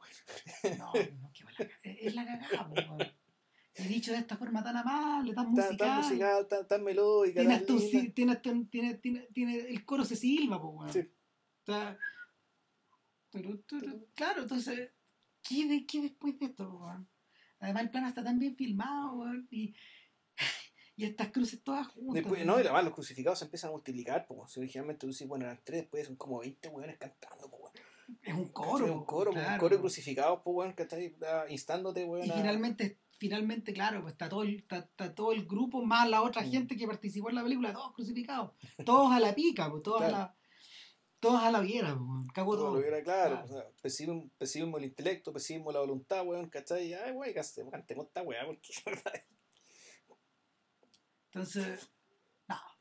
O sea, el show también tiene que terminar de esa forma. Es la forma en que de- despidieron, de hecho, a Graham Chapman en su funeral. puta, me imagino, sí, de, de, ser, claro, ya se debe ser una de las me- mejores canciones para terminar lo que sea, ¿cachai? De la vida. Claro, o sea, ponte tú, yo, yo me acuerdo cuando, cuando terminó el, el Sandman, el, el cómic de Neil Gaiman, terminaron con la tempestad. ¿Por Claro. qué con la tempestad? Porque con la tempestad Shakespeare se despide también de la vida. De la y vida del teatro. y todo, claro. y, y- y es una obra donde el mismo Próspero es un personaje que también se está despidiendo. Entonces, en, e- en ese- puta, por lo mismo, ¿cachai? Tú decís, la tempestad, ¿cachai? en algún momento puta, se convirtió en una especie de lugar común. ¿cachai? Es como un, lugar- es un lugar común y este, este cierra este personaje, ¿cachai? Este personaje otoñal o invernal, más Como tantas Próspero. cosas shakespearianas también. Claro, se, se convirtió en eso. Bueno, aquí, bueno, el equivalente del siglo XX, bueno, ¿cachai? Va a ser esta canción. bueno. En el fondo es el final de las cosas. Mm. Eh, eh, la canción del universo es como, la, eh, es como la continuación de alguna manera y está cantada de la misma manera. ¿Cachai? Eh, y en el sentido de la vida es más siniestro todavía porque hacia el final empieza la canción de la Navidad. po. Sí, pues. It's Christmas, in- it's Christmas in Heaven. Claro. ¿Qué más, po, weón? ¿Qué más? Claro. Entonces ahí tenía unos diablitos, una mina disfrazada de viejito pascuero con las pechugas al aire, de mentira, eso sí. Claro. Plástica. Plástica y perfecta. Práctica y perfecta, exacto. Y, Y- también la weá es cualquier cagapo, weón. Y acá, acá Idol, no siendo huevón, digamos, invirtió el orden de las cosas. ¿Cachai? El gran final es Christmas in Heaven Ya. y el encore, es decir, el bis, es esta otra. Always look on the right, ya. ¿Cachai? Y, y es precisamente porque de alguna forma estas dos canciones están relacionadas. Sí. Están unidas como por dentro, o sea, están unidas por su propio sinsentido y por, por su, por su propia exageración también. Eh, por su propia propensión a la universalidad. Eh, gran parte de la carrera de Idol eh, pop está, está dibujada en torno a los Beatles, que él los adoraba y, y, y él fue muy amigo de, De George Harrison. George Harrison, muy cercano. Entonces, eh, uno piensa, uno piensa en, en ¿cómo se llama? En Love, Love, Love, etcétera. Eh, todas estas cancioncitas como de los Beatles que son medias parecidas. O sea, claro, eh, porque el efecto es muy, es muy distinto. Porque, All You Need Is Love. Eh, el efecto es distinto, completamente distinto. Eh, ¿Por qué es distinto? Porque, bueno, una razón muy simple. Eh, ahí la música, ¿cachai? La música está sola. El letra y música que están solas. ¿cachai? Por lo tanto, ti- eh, su, su credibilidad es total. ¿Por qué? Porque están solas. En cambio, estas esta- estas canciones son remaches, ¿cachai? De, de películas, en realidad de una obra audiovisual completa que dice todo lo contrario, en rigor. Exacto. Por lo tanto, estas, eh, las canciones, el efecto que tienen es, decir, es, es, no sé si reírse o ridiculizar o constatar, ¿cachai? La futilidad de la, de la felicidad hecho discurso, Claro, de hecho ¿Cachai? hay una de cosa, que, optimismo hecho discurso. de hecho hay una cosa que no hemos, no hemos tocado acá y es el legado discográfico de los Python. Claro, ahí, no, ahí no podría decir mucho. Tienen como 12 discos. o sea, hay, un, Ya. hay un- hay un disco tan insólito, en el fondo depende de donde caiga la aguja. ¿ya? El- esto escucháis. A ver, estos guanes grabaron en una pura cara de un disco dos weas. ¿ya? Entonces, si tú caí en la cara par del, del, del surco, escucháis un- una cara del disco y si tú caí en la otra, escucháis otra cosa. ¿Ya? ¿Cachai? Son dos distintas. ¿Ya? Y nada, pues no solo aparecen estas canciones, sino que muchas otras cosas, digamos. Comerciales, eh, narraciones, pedazos de sketch. Es, eh, eh, la locura, esa cual es la locura. Y están hechas con mucho cuidado. y, y apelan, apelan a lo que tú recién hablabas, pues, a, la de la- a lo de la credibilidad total. Porque, porque eh, en el- una, vez que, una vez que ya le quitáis la imagen a esta weá y se convierte en palabra hablada, eh, tú no sabes si estás escuchando un chiste o un sermón. Eh, y, y como que uno se empieza a inquietar. y como que tengo un poco de vértigo. ¿Cachai? Es más heavy. Pero, pero nada, pues. Hay un mundo de cosas de donde escoger con Python. Lo más entretenido es que en la medida que uno va relacionándose con estos tipos, a medida que te haces viejo, van acompañando. esa es la cosa increíble. Esa, es la cosa increíble. Sí, no, claro, y que además, si, si le queréis seguir la pista a todos y cada uno de los hueones, no va a terminar nunca. ¿cachai? Porque en realidad cada uno de ellos ha hecho, ha hecho una obra de lo suyo, puta, consistente, sólida, interesante, ¿cachai? Por distintos lados. Y, no termináis, porque si Michael Palin ya 20 años haciendo programas de viaje de, de la y te ponía a ver. Y le he dedicado como dos años y todavía no termino. Claro, puta, tú, Ramírez los ve religiosamente, ¿cachai? Faulty Towers, ¿cachai? Y las, las, cosas, las cosas que ha hecho hizo un montón. de Terry Jones, la autobiografía. Terry Jones hizo, hizo series sobre la media. Varias, varias. Como cuatro cinco tiene. Exactamente. Y bueno, y luego ya que han hecho óperas y cosas así. Claro, entonces hay de un cuanto hay. Y es bueno tenerlos del lado de uno. O sentir que están como, o sentir que parte de eso te parece, parte de eso está junto contigo. No sé. Eh, sí. Eh. lo que sí hace una pena cuando se empiezan a morir, cuando se empiezan a morir todos juntos. Eso, eso, sea... Bueno, está este chiste ahora, porque te, te, te, Claro, si hoy día lo vi también, pues de Claro, de que el, tipo, el tipo que organizó el show había gastado, había gastado tanta plata en asegurarlo que, le salía más cuenta que se le muriera un hueón que está ahí para, para cobrar el seguro. Claro, ganaba más plata con, un Python muerto que con los buenos vivos. Con los buenos vivos. Claro. eh, por suerte los Python se lo tomaron bastante, claro. bastante, creo que, bastante humor. Porque el subtítulo del show se llama One Death Fight to Go. o sea, cinco, nos quedan cinco. Quedan cinco todavía. Cinco indecitos todavía. Nada, largo fue. Largo fue. Oye, bueno, que estén muy bien, disfrútenlo mucho. Y bueno, como ya saben, para la próxima semana vamos con Harun Farot, eh, Faroski.